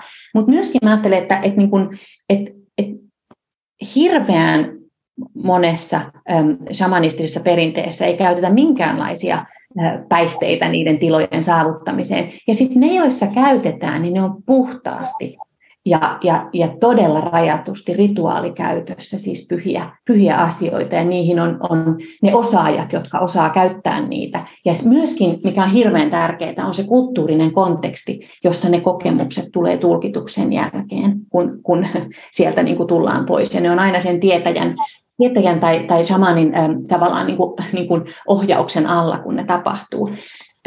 Eli eli niin kuin, et, et, et tässä, tässä mä ajattelen, että että niin kuin on hirveän tärkeää muistaa, että jotta me voidaan käyttää meidän symbolisia kokemuksia itsellemme hyödyksi, niiden täytyy integroitua meidän kokonais itseen. Eli meillä täytyy olla keino integroida niitä. Me ei, jos ne jää irrallisiksi, niin niistä tulee pelottavia ja, ja kaoottisia, mikä on hirveän iso riski mun mielestä, kun aineilla indusoidaan näitä, kun ei ole ketään ketään, niin kuin, kuka käy läpi sitä kokemusta heidän kanssaan ja liitä sitä johonkin kulttuuriseen ä, tilaan. Eli, eli tota, että tässä on vähän sama, vaikka ei olisi niitä aineitakaan, niin tavallaan se, että meillä on hirveän tärkeää olla se välineistö, jolla me jäsennetään meidän kokemusta ja liitetään se johonkin suurempaan. Jos meillä ei ole tätä, me tehdään aktiivista imaginaatiota ilman sitä, mikä tuntuisi niin kuin ehkä vähän kummalliselta, mutta joku saattaisi tehdä ilman, että on mitään niin kuin semmoista viitekehystä, mihin sen sijoittaa, niin silloin mä ajattelen, että ihminen voi joutua pulaan, koska ne on kummallisia ne kokemukset. Sä kuvasit tuossa aikaisemmin sitä sun kriisiaihetta, ja sitten sä kerroit siitä, että sä koit, että, kun sä menit tuohon jungilaiseen työskentelyyn, että sillä oli tosi syvä merkitys sillä, kriisillä, niin mä kirjoitin tuohon paperiin, että oliko tämä arkkityyppinen aktivoituminen, mitä sinussa tapahtui? Mm. Mitä sä, mitä sä ajattelet sitä? Hyvin, hyvin vahvasti sieltä, sieltä tota, ähm, mä ajattelen sen niin, että, että tapahtui jotain sellaista, mihin mun rationaalinen mieli ei mitenkään, niin kuin mä sanoin, ei pystynyt selittämään, ei pystynyt mitenkään niin pistämään sitä pakettiin. Mun rationaalinen mieli joutui antamaan periksi. Nyt mä kuvaan kuulijoille, kuvaan, mulla on sormet ristissä ja ne vähän niin kuin, mä vedän niitä ulos, ulos toisistaan, jolloin tulee aukkoja siihen systeemiin. Eli, eli tavallaan se arkkityyppinen pääsi niin kuin ikään kuin tulemaan mulle koetuksi. Että se e-, ego, joka tehtävä on pitää ne tiedostamattomat voimat tavallaan niin kuin siellä alla, niin se vähän niin kuin valskas. Ja siinä mielessä kyllä. Eli, eli tavallaan sieltä alkoi tulemaan sellaista materiaalia. Mä kohtasin paljon arkkityyppisiä hahmoja unissani ja asioin heidän kanssaan, ja, ja, ja se oli hyvin, hyvin poikkeuksellista niin kuin kokemuksellisesti. Eli, eli siinä tapahtui sellainen nimenomaan sellainen prosessi, jossa jokin, mitä mä vahvasti koin, että mä en niin kuin kontrolloi, niin alkoi tulla ikään kuin mun, mun piiriin. Ja, ja tota, se oli tietysti vähän pelottavaakin sen takia, että se oli, että, nimenomaan siksi, että mä en voinut niin kuin, tavallaan ekon keinoin sitä hallita, mutta se oli myös hyvin hoitavaa. Se oli siis, sieltä alkoi tulla sellaisia hahmoja mun unissa esimerkiksi, jotka selkeästi tuli niin kuin ottamaan kontaktia ja, ja, tota, ja, ja mm, tapahtui niin kuin monenlaisia asioita. He muun muassa tuli hyvin, hyvin pian sen jälkeen, kun olin saanut tämän syöpädiagnoosin, niin mä näin sellaisen unen, missä, missä tota, siellä oli kaksi hahmoa, tota, e, ensin oli sellainen mieshahmo, sellainen hyvin, hyvin tota, eriskummallinen mieshahmo. Mä selvästi heti havaitsin, että tämä ei ole tästä maailmasta tämä henkilö. Ja se oli semmoinen selkouni, semmoinen lucidi uni, jossa mä tiesin, että mä näen unta, mutta mä oon unen sisällä. Ja, ja se oli, se vähän pelotti se mieshahmo, mutta hän, hän jotenkin viitteli, että tuu vaan tänne näin. Ja sitten hän esitteli mulle, että maailma koostuu kolmesta kerroksesta. Ja, ja se oli semmoinen semmoinen kolmikerroksinen maailma, jossa oli päälle, kolme päällekkäistä maailmaa ja, ja hän kehotti mua niin kuin tutkimaan sitä, sitä kolmikerroksista maailmaa ja siellä mä sitten lentelin hyvin vaivattomasti näiden, näiden tota, kerrosten välillä ja, tota, ja, ja se oli todella kummallista. Tiesin, että tämä on unta, mutta, mutta tota, olin, olin sitten, oli mahdollisuus tutkia ja, ja olla vuorovaikutuksessa. Ja, ja sitten mä kohtasin siellä, siellä tota, ähm, äh, muistaakseni ylemmässä kerroksessa kohtasin sellaisen, sellaisen naishahmon, hyvin sellaisen eteerisen naishahmon, joka oli vähän läpinäkyvä ja, ja tota, hän oli hyvin viisaan oloinen, ei ihan niin, niin äh, tota, jotenkin pelottava, mutta vähän pelottava äh, hänkin, koska hän oli niin, niin, niin kuin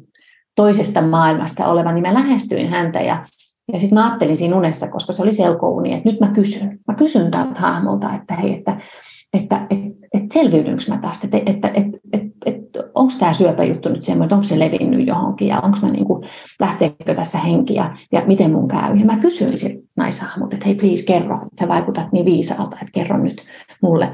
Ja tämä naishahmo vastasi mulle täysin semmoisella kummallisella kielellä, jota mä en ole ikinä kuullut. Se oli selvästi symbolikieltä, mä en ymmärtänyt ollenkaan. Hän vastasi, se oli, se oli hieman semmoinen arvoituksen omainen se, se, niin kuin, se rytmi siinä myöskin, että niin kuin on sellaisia, sellaisia myyttisiä arvoituksia kaikissa tarinoissa ja saduissa, niin se oli sellainen. Ja mä ajattelin, että no apua, mitä mä, kun mä en ymmärrä tuota yhtään, että miten, mitä mun pitäisi niin tuosta saada. Sitten mä sanoin hänelle niin kuin vähän, vähän epätoivoisuuksissa, että hei, että ihan oikeasti mä en ymmärrä, mitä se sanoi, että voiko se please sanoa suomeksi, että tämä on niin, tämä on niin iso juttu nyt mulle, että mun täytyy voida niin kuin jotenkin selviytyä tästä ja, ja luottaa siihen, että, että tota, että, mä, että, että tässä ei niin henki lähde välittömästi. Ja sitten hän katsoi mua ja sanoi, että, että että et, sä, sä oot ihan ok, ei ole hätä, alahan mennä siitä nyt. Ja hän lähetti mut pois ja mä heräsin.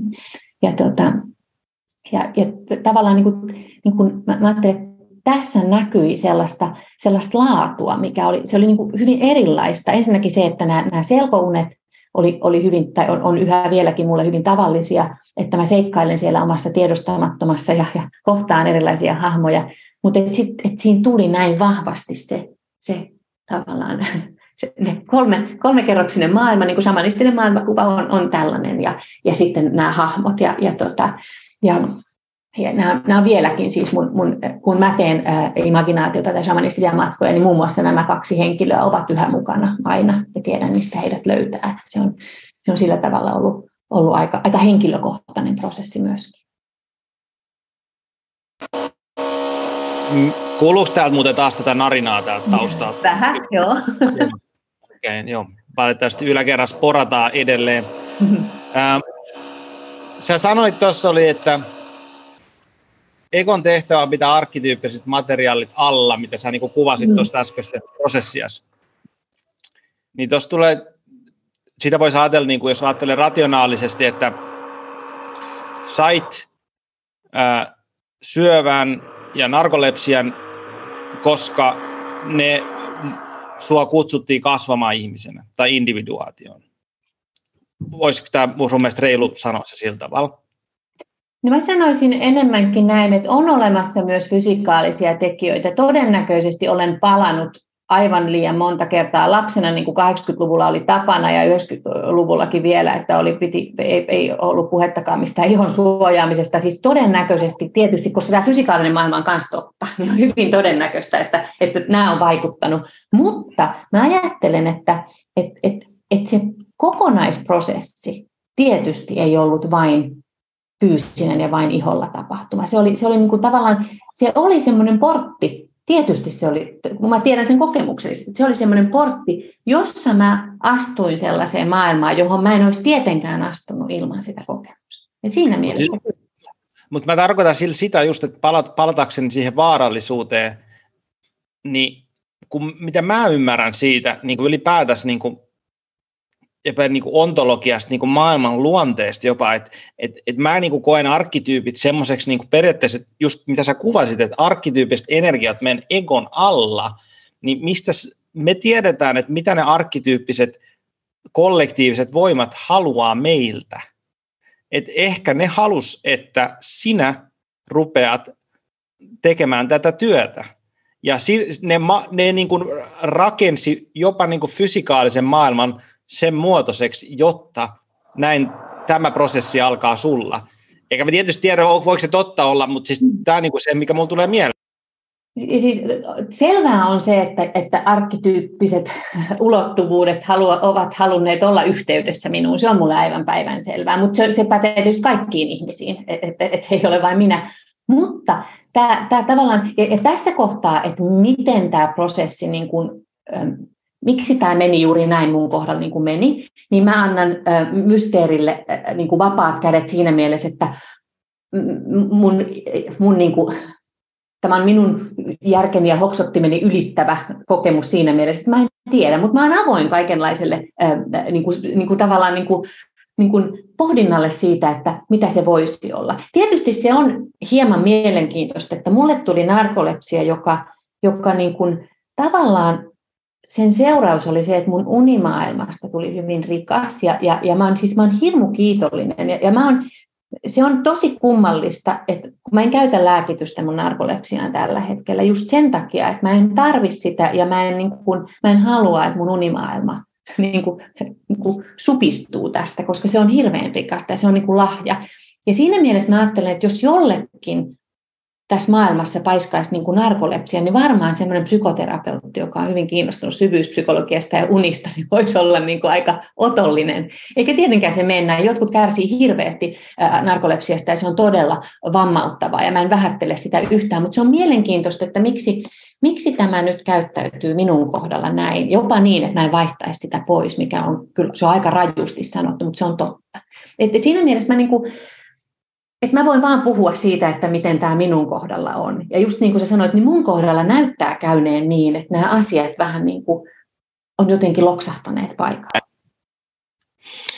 Ja mä edelleen vielä, haluan vielä yhden kerran, mä lopetan sen tämän jälkeen, mä yhden kerran haluan pala, palata siihen vaarallisuuteen. Ja siitä, mä palaan myöskin samaan, mistä mä puhun siihen, että, että tämä liittyy siihen, siihen niin kuin fysikaalisen totuuden ja symbolisen totuuden niin kuin yhtymäkohtaan. Koska paljon jungilaisissa ajatuksissa puhutaan siitä, että miten niin kuin sairauksilla on arkkityyppisiä mm. niin kuin, tai varjo, varjokiinnikkeitä, että me sairastutaan syöpään, sairastutaan tähän, tohon, tohon, koska meillä on psyykkisesti äh, rikkinäisiä puolia itsessämme. Ja just näin, siis se just, että mitä mä ymmärrän Jungista, niin Jung nivoo nämä kaksi maailmaa yhteen. Ja sitten sen takia mä tarkoitan sitä, että, että mikä se on se, niin se vaarallisuus siinä, ja mä en sano sitä, että tätä työskentelyä nimenomaan pitäisi tehdä, mutta se, että se helposti tulee siihen se, mistä mä en tykkää, mä en sano, että sä teet niin, mutta mä en, niin kuin, että mihin, mihin mä törmään, on siihen, että tätäkin otetaan vähän liian kevytkenkäisesti tätä työskentelyä. Koska sitten kun me mennään ihmisen just nimenomaan se vaikka pahuuden äärelle, tai mennään niin kuin tosi voimakkaiden arkkityyppisten, miten possession, miten mikä se on suomeksi, mutta semmoinen, että kun arkkityyppi ottaa valtaansa mm. äärelle, niin sieltä saattaa tulla ihan minkälaista materiaalia, ja aika harva niin kuin ego on niin, kuin niin funktionaalinen, että ne pystyy niin kuin kestämään semmoisia, että jos joku tämmöinen ns energia ottaa valtaansa, kuin tämmöinen joku arkkityyppinen todellisuus. Ja sitten jos, tämä on sitten taas vaan niin kuin, että jos otetaan se, että vaikka sun kohdalla tämä tapahtui sen takia, että sua kutsuttiin tämmöiseen työhön, niin mitä se kertoo siitä arkkityyppisestä maailmasta, kuinka paljon me ollaan niin kuin blatings of the gods, niin kuin mitä jotkut kuvaa, kun puhutaan niin kuin kreikkalaisesta, ää, niin kuin jos ajatellaan kreikkalaisia jumalia niin kuin arkkityyppeinä, niin nimenomaan, että nämä jumalat leikkii meillä. Ja yhtäkkiä jotain saattaa vaan tapahtua. Olen siinä ihan samaa mieltä sun kanssa, että mun mielestä aivan hirvittävän paljon tehdään tämmöisissä henkisen työskentelyn nimissä asioita, jotka on potentiaalisesti niin kuin, niin kuin, äh, haitallisia, jopa vaarallisia ja aivan liian kevyin perustein ja liian vähäisellä ymmärryksellä. Siinä mä oon ihan samaa mieltä sun kanssa. Äh, on täysin samaa mieltä siinä tai, tai sitä mieltä olen, että, että että, että esimerkiksi niin kuin, niin kuin, ähm, siis Ajatellaan ihan semmoista niin kuin tosi aika arkista juttua. Jos ajatellaan vaikka hengitysharjoituksia, mitä kovin monessa niin kuin mindfulness ja jooga ja muussa perinteessä tehdään, niin mä oon nähnyt todella monta kertaa, mihin liian voimakas hengitysharjoitus voi viedä ihmisen, jolla on esimerkiksi traumataustaa, taipumusta paniikkioireiluun esimerkiksi. Se voi olla todella kaoottista ja vaarallista. On, on täysin samaa mieltä. Mä en takuulla ja voin, voin melkein luvata, että mä en tekisi tätä, tätä tämmöistä työtä, jos mä en olisi psykoterapeutti ja, ja, ja tota, pitkät omat hoitoni käynyt ja, ja pitkään opiskellut ja tätä kliinistä työtä tehnyt niin, että mulla olisi niin kuin, niin kuin luottamus siihen, että jos jollekin tapahtuu jotakin työskentelyssä, niin mä sen kanssa pärjään ja mä pystyn auttamaan häntä. Et, et kyllä, kyllä mä olen siinä ihan samaa mieltä, että nämä on sillä tavalla vakavasti otettavia asioita. Öm, mä valikoin ihmiset, jotka tulee mun kursseille, joissa tehdään esimerkiksi aktiivista imaginaatiota. Mä, mä, niin kun, ja siellä on selkeästi klausuulit, että tänne ei voi tulla, jos on kriisi, mielenterveysongelmaa. Tämä ei ole silloin se oikea paikka. Et se on, se on niin aivan, aivan selkeästi tota, ilmastu siellä. Kyllä, kyllä mä olen Mä olen tästä sun kanssa ihan samaa mieltä, että, että hyvin niin kuin nöyryydellä pitäisi näihin asioihin suhtautua. Me ollaan kuitenkin eläimiä. Jos meillä on traumakokemusta ja, ja tämmöinen traumatila triggeröityy ihmisessä jostakin syystä, kun tehdään kovin syvällisiä harjoituksia, niin siinä pitää osata sitten auttaa ihmistä, koska hän putoaa semmoiseen niin kuin, niin kuin, selviytymistilaan. Ja se, se ei ole niin kuin, se ei jalosta ketään, että joku ihminen putoaa selviytymistilaan ja sitten vaan siellä niin kuin on ja kärsii. Se, se ei millään tavalla vie meidän kehitystä eteenpäin missään suhteessa. Että, et, tota, et, et siinä mielessä niin kuin olen, olen täysin samoilla linjoilla kanssasi, että kyllä, kyllä niin kuin, äm, äärimmäinen nöyryys ja tolkku ja mieluummin vähän ylinöyränä kuin, kuin ei, niin mentäisiin näihin asioihin. Toi sä puhuit niistä aikaisemmista podcasteista tota Murray Steinistä, joka on amerikkalainen jungilainen analyytikko ja kirjailija. Ja tota, mä siitä äh, innostuneena lupasin vähän Steinia lukemaan ja tota, luen nyt tota Individua, Individuation-kirjaa.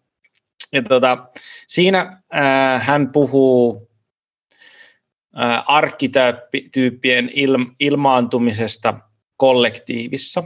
Ja tässä tapauksessa hän puhuu Jungin analyyseistä, kulttuurianalyysistä ja Saksan tapahtumista 40-luvulla. Mm-hmm. Ja hän puhuu siitä, että Jung, tai Jung puhuu siitä, että hän teki analyysiä siitä, että Votanista, joka on niin kuin tämmöinen vanha germaaninen sodan jumala, joka sitten aktivoitui saksalaisessa psyykkeessä siinä 30-luvun lopussa, josta sitten kaikki tietää, että mitä siitä seurasi. Ja tästähän puhutaan, niin kuin, niin kuin, jos ajatellaan, että arkkityyppi aktivoituu, seuraa toinen maailmansota ja natsi-Saksa, niin eikö me puhuta aika isoista ja voimakkaista ilmiöistä kumminkin?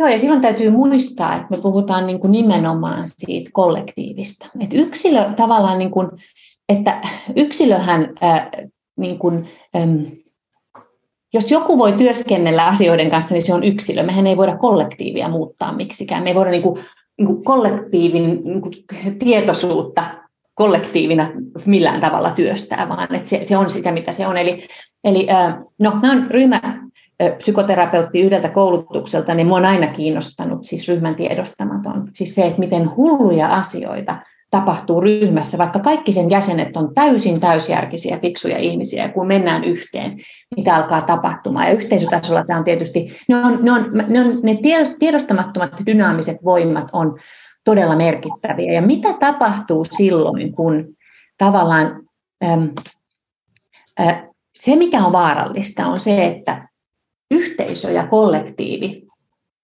on kauhean kykenevä heittämään moraalin ulos ikkunasta. Jos kaikki vaan ollaan sitä mieltä, että joo joo, tämä on ihan oikein. Ei ole kukaan ulkopuolella tai ainakaan ei uskalla, jos ne on vähemmistöä, niin sanoo, että hei, tämä on hullua ja väärin. Joten se kollektiivi tuottaa meille sen psyykkisen sisällön. Eli on ihan ok esimerkiksi tappaa ja kiduttaa toisia, kun se ryhmä on, on sitä mieltä. Eli, eli tavallaan sellaiset yhteiskunnalliset tilat, jotka kieltävät yksilöllisyyden, eli sen, että ei saa ajatella just sen oman kokemuksen kautta, on vaarallisia siinä mielessä, että jos sellaiseen kollektiiviin siellä aktivoituu se jokin arkkityyppi, niin se, se usein saa kovin tuhoisia muotoja. Sen takia, jos ajatellaan, niin kuin, jos ajatellaan niin kuin yhteiskunnallisesti tai, tai niin kuin yhteiskuntarakennetta ja semmoista niin kuin, niin kuin poliittista järjestelmää ja, ja, ja ylipäänsä niin kuin ihmiskuvaa, niin, niin on kauhean tärkeää, että yhteiskunta sallii ihmisen sekä tulla omaksi itsekseen että kuulua joukkoon yhtä aikaa. Koska se on, se on ehkäisymenetelmä. Kun me voidaan olla omia itseämme, niin silloinhan me myös otetaan vastuuta esimerkiksi omasta varjopuolesta. Mitä enemmän jokainen yksilö kantaa rintarottingilla, ehkä ei kauhean ylpeänä, mutta kuitenkin rintarottingilla oma varjopuolensa, niin hän ei heitä sitä toisten niskaan enää. Ei tarvitse etsiä vihollista, juutalaisia tai ukrainalaisia tai ketään, jotka on ne pahikset, kun mä tiedän, että se on minä. Minä olen se vihollinen tavallaan. Eli tämä, tämä, on se, tämä, tämä liittyy yhteiskuntatilaan juuri sillä tavalla, että me niin kuin että et meidän täytyy luoda, meidän täytyy aktiivisesti luoda sellaisia järjestelmiä yhteiskuntiin, jotka ehkäisee sitä, ettei se meidän pimeä puoli ala siellä jyllää. Eli voisiko tästä sanoa, että lääkemaailman hulluuteen on individuaatio, jokaisen yksilön oma henkilökohtainen työskentely itsensä kanssa?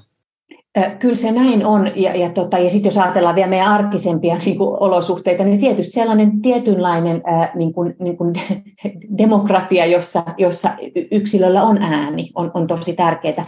Mä haluaisin individuaatiosta vielä sanoa, tämä on tuon ego-käsitteen lisäksi yksi semmoinen vähän väärin ymmärretty, niin mä sanoisin sen, että individuaatio ei tarkoita samaa kuin individualismi, joka on, on sitä yksilökeskeisyyttä, sitä mm, tavallaan, että kaikki on minusta kiinni ja minä olen oman elämäni niin kuin, niin kuin, ö, tota, ö, herra ja viisi muista, kunhan minä itse, niin kuin te, missään tapauksessa individuaatio ei liity tähän. Se on individualismia, se on, se on semmoinen länsimainen aika musta niin kuin jopa henkisissä piireissä musta aika myrkyllinen juttu, että se jotenkin kaikki liittyy siihen omaan, kaikki omaa sitä omaa kasvua ja omaa itseä. Tämä on, tämä on just se, mistä me aloitettiin tämä keskustelu, Joo. oli just se, että se hindulainen ekokäsite sekoittuu. Että et siinä on just se, että se individualismista täytyy tietyllä tavalla päästä irti. Joo, ja individualismi, on, sille ei ole mitään tekemistä individuaation kanssa. Jos ajatellaan, että mitä individuaatio tarkoittaa, jos sä katsot sitä sanaa, niin siinähän on individuaatio, ei jakautunut, siinä on negaatio. Siis se tarkoittaa ihmistä, joka ei ole jakautunut. Eli kokonaista ihmistä, eli sellaista ihmistä, joka päinvastoin kuin individualistinen ihminen onkin osa kaikkea ympäröivää. Eli, eli tavallaan paradoksaalisesti omaksi itseksi tuleminen vie ihmisen kohti ymmärrystä siitä, että minä kuulun kaikkeen tähän. Ei ole olemassa semmoista jotain erillistä minuutta, joka keikkuu tuolla avaruudessa, vaan, vaan minun kauttani tähän maailmaan tahtoo tulla jotakin, mutta se olennainen en ole minä, vaan se asia, joka tänne tulee. Eli se tavallaan se kunkin oma elämän tehtävä, joka meillä kaikilla on. Meillä kaikilla on lahjoja ja asioita, jotka juuri meidän kautta haluaa tähän maailmaan tulla. Eli, eli se, että me ymmärretään, että individuaatio tarkoittaa juuri sitä kokonaiseksi tulemista ja kaikkeen olemassa olevaan liittymistä, eikä suinkaan sitä, että, että viisi muista, kunhan minun valaistumiseni tässä etenee. Se on, se on taas höpö, höpö hommia. Miten sitten, jos me mennään vielä yhteen aiheeseen, kun meillä on tässä hetki aikaa vielä, joka niin kuin liittyy tähän, mitä me ollaan puhuttu kyllä, ja mikä on niin kuin tullut muutama kerran esille, niin tämä shamanismi. Ja mm-hmm. kiinnostaisi tämmöinen aihe shamanismista, on äh, shamanin rooli vuonna 2023 Suomessa. Mm-hmm. Ja kun me voidaan ajatella samaania niin kuin ihan arkkityyppinä itsessään, mutta et, et myöskin siinä, että, että me ollaan, meillä on ollut Suomessa ennen niin sanottu shamaanilaitos, ei nyt ihan suoranaisesti, mutta että meidän tietää laitos, meillä on ollut tietäjiä su- suomalaisessa muinaiskulttuurissa ja lähes kaikissa vanhoissa kulttuureissa ennen kristinuskoa on jonkun sortin tietäjiä ollut olemassa. Ja sitten vähän kuttelitte APn kanssa siitä just, että niin tämä psykoterapeutin ja samanin rooli, että ne menee niin kuin vähän limittäin ja lomittain, niin miten sä näet tämän shamanismin tässä vuodessa 2023, ja nyt puhutaan vaikka vaan Suomessa? No, ähm, hirvittävän iso tarve on sellaisille, sellaisen työskentelyn harjoittajille, jossa opitaan ja opetetaan ja opastetaan liikkumaan maailmojen välillä. Ja sitähän me tehdään psykoterapiassa. Tietysti monet psykoterapeutit, jotka työskentelevät tietoisen ja tiedostamattoman niin kuin maastoissa hyvin pitkälti sitä.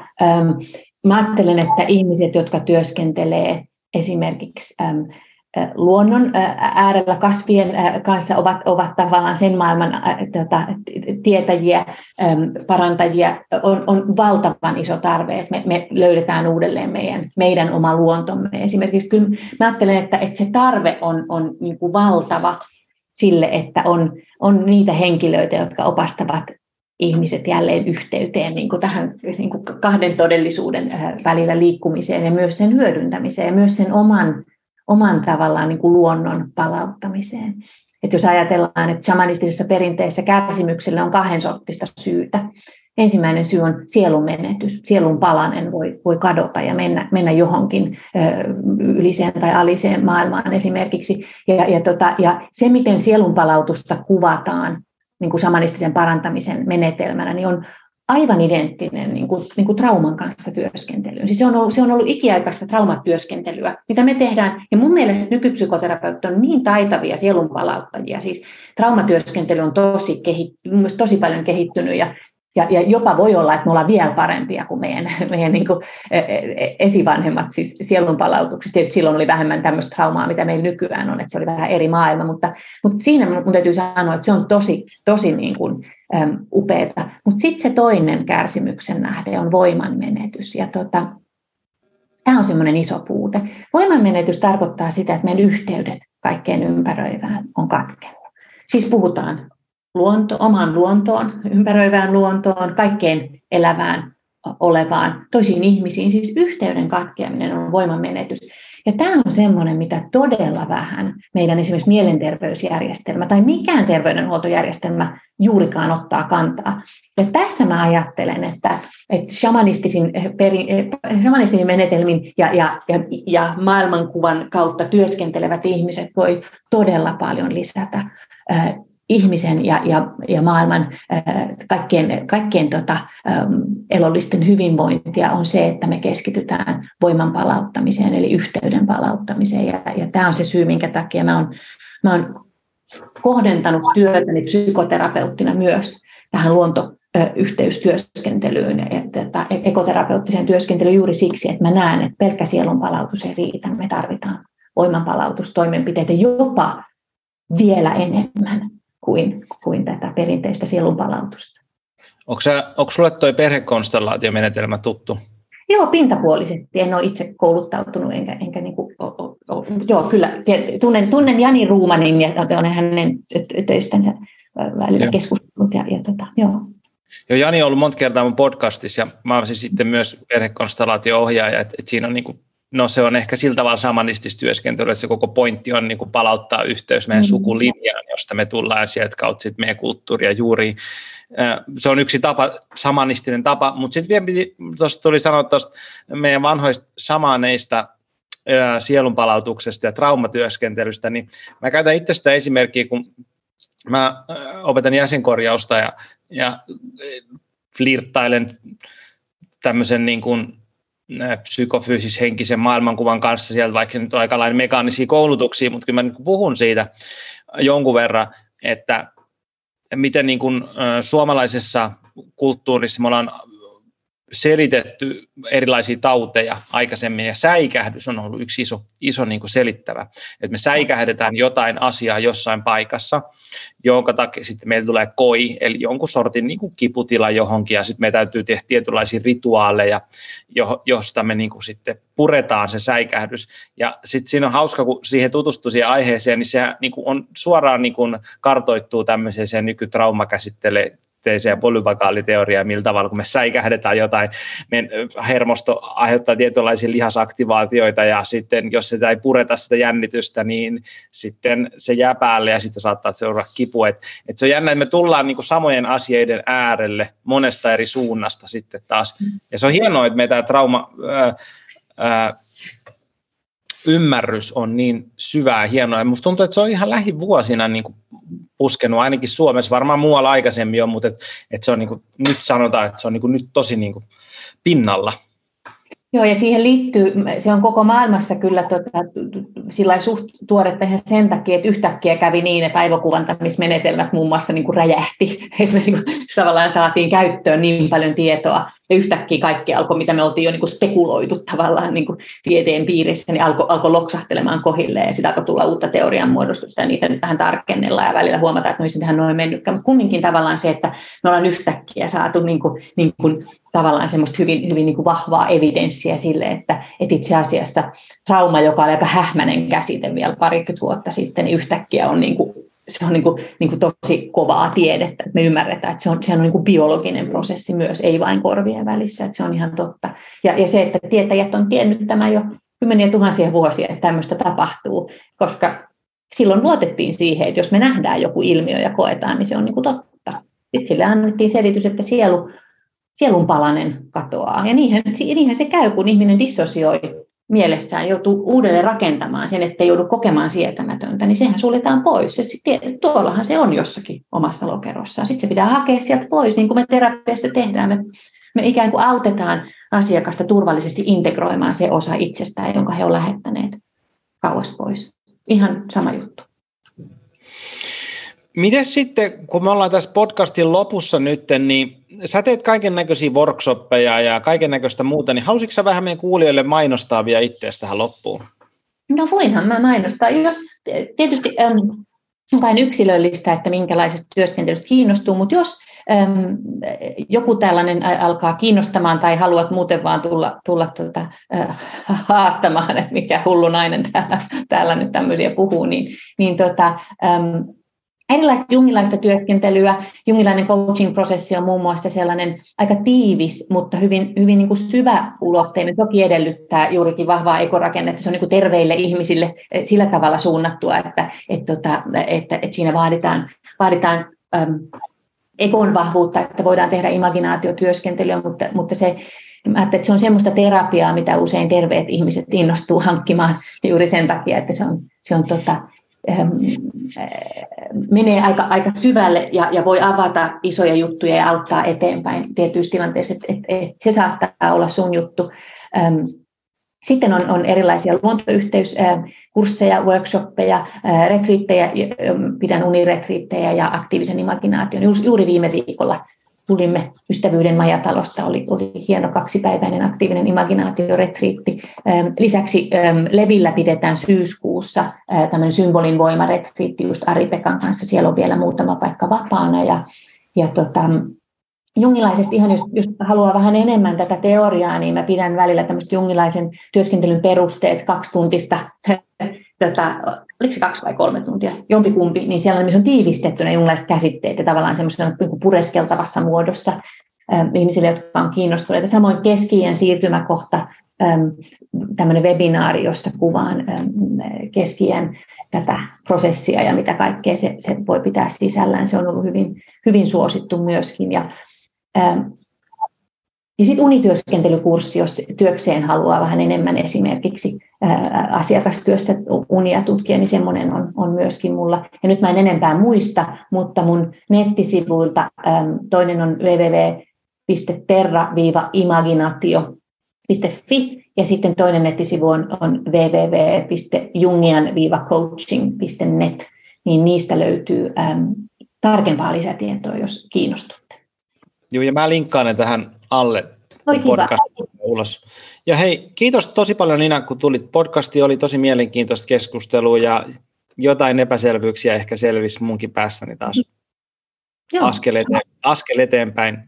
Siksihän me keskustelemme, että, että voimme, voimme toisen avulla ymmärtää paremmin. Siksihän me käydään keskusteluja, eikö se ole juuri se riemu ihmisenä olemisessa, että kun kuuntelemme toista ja, ja jaamme ajatuksiamme, niin sitten moni asia jäsentyy. Se on kiva. Kyllä. Kiitos. Kiitos paljon.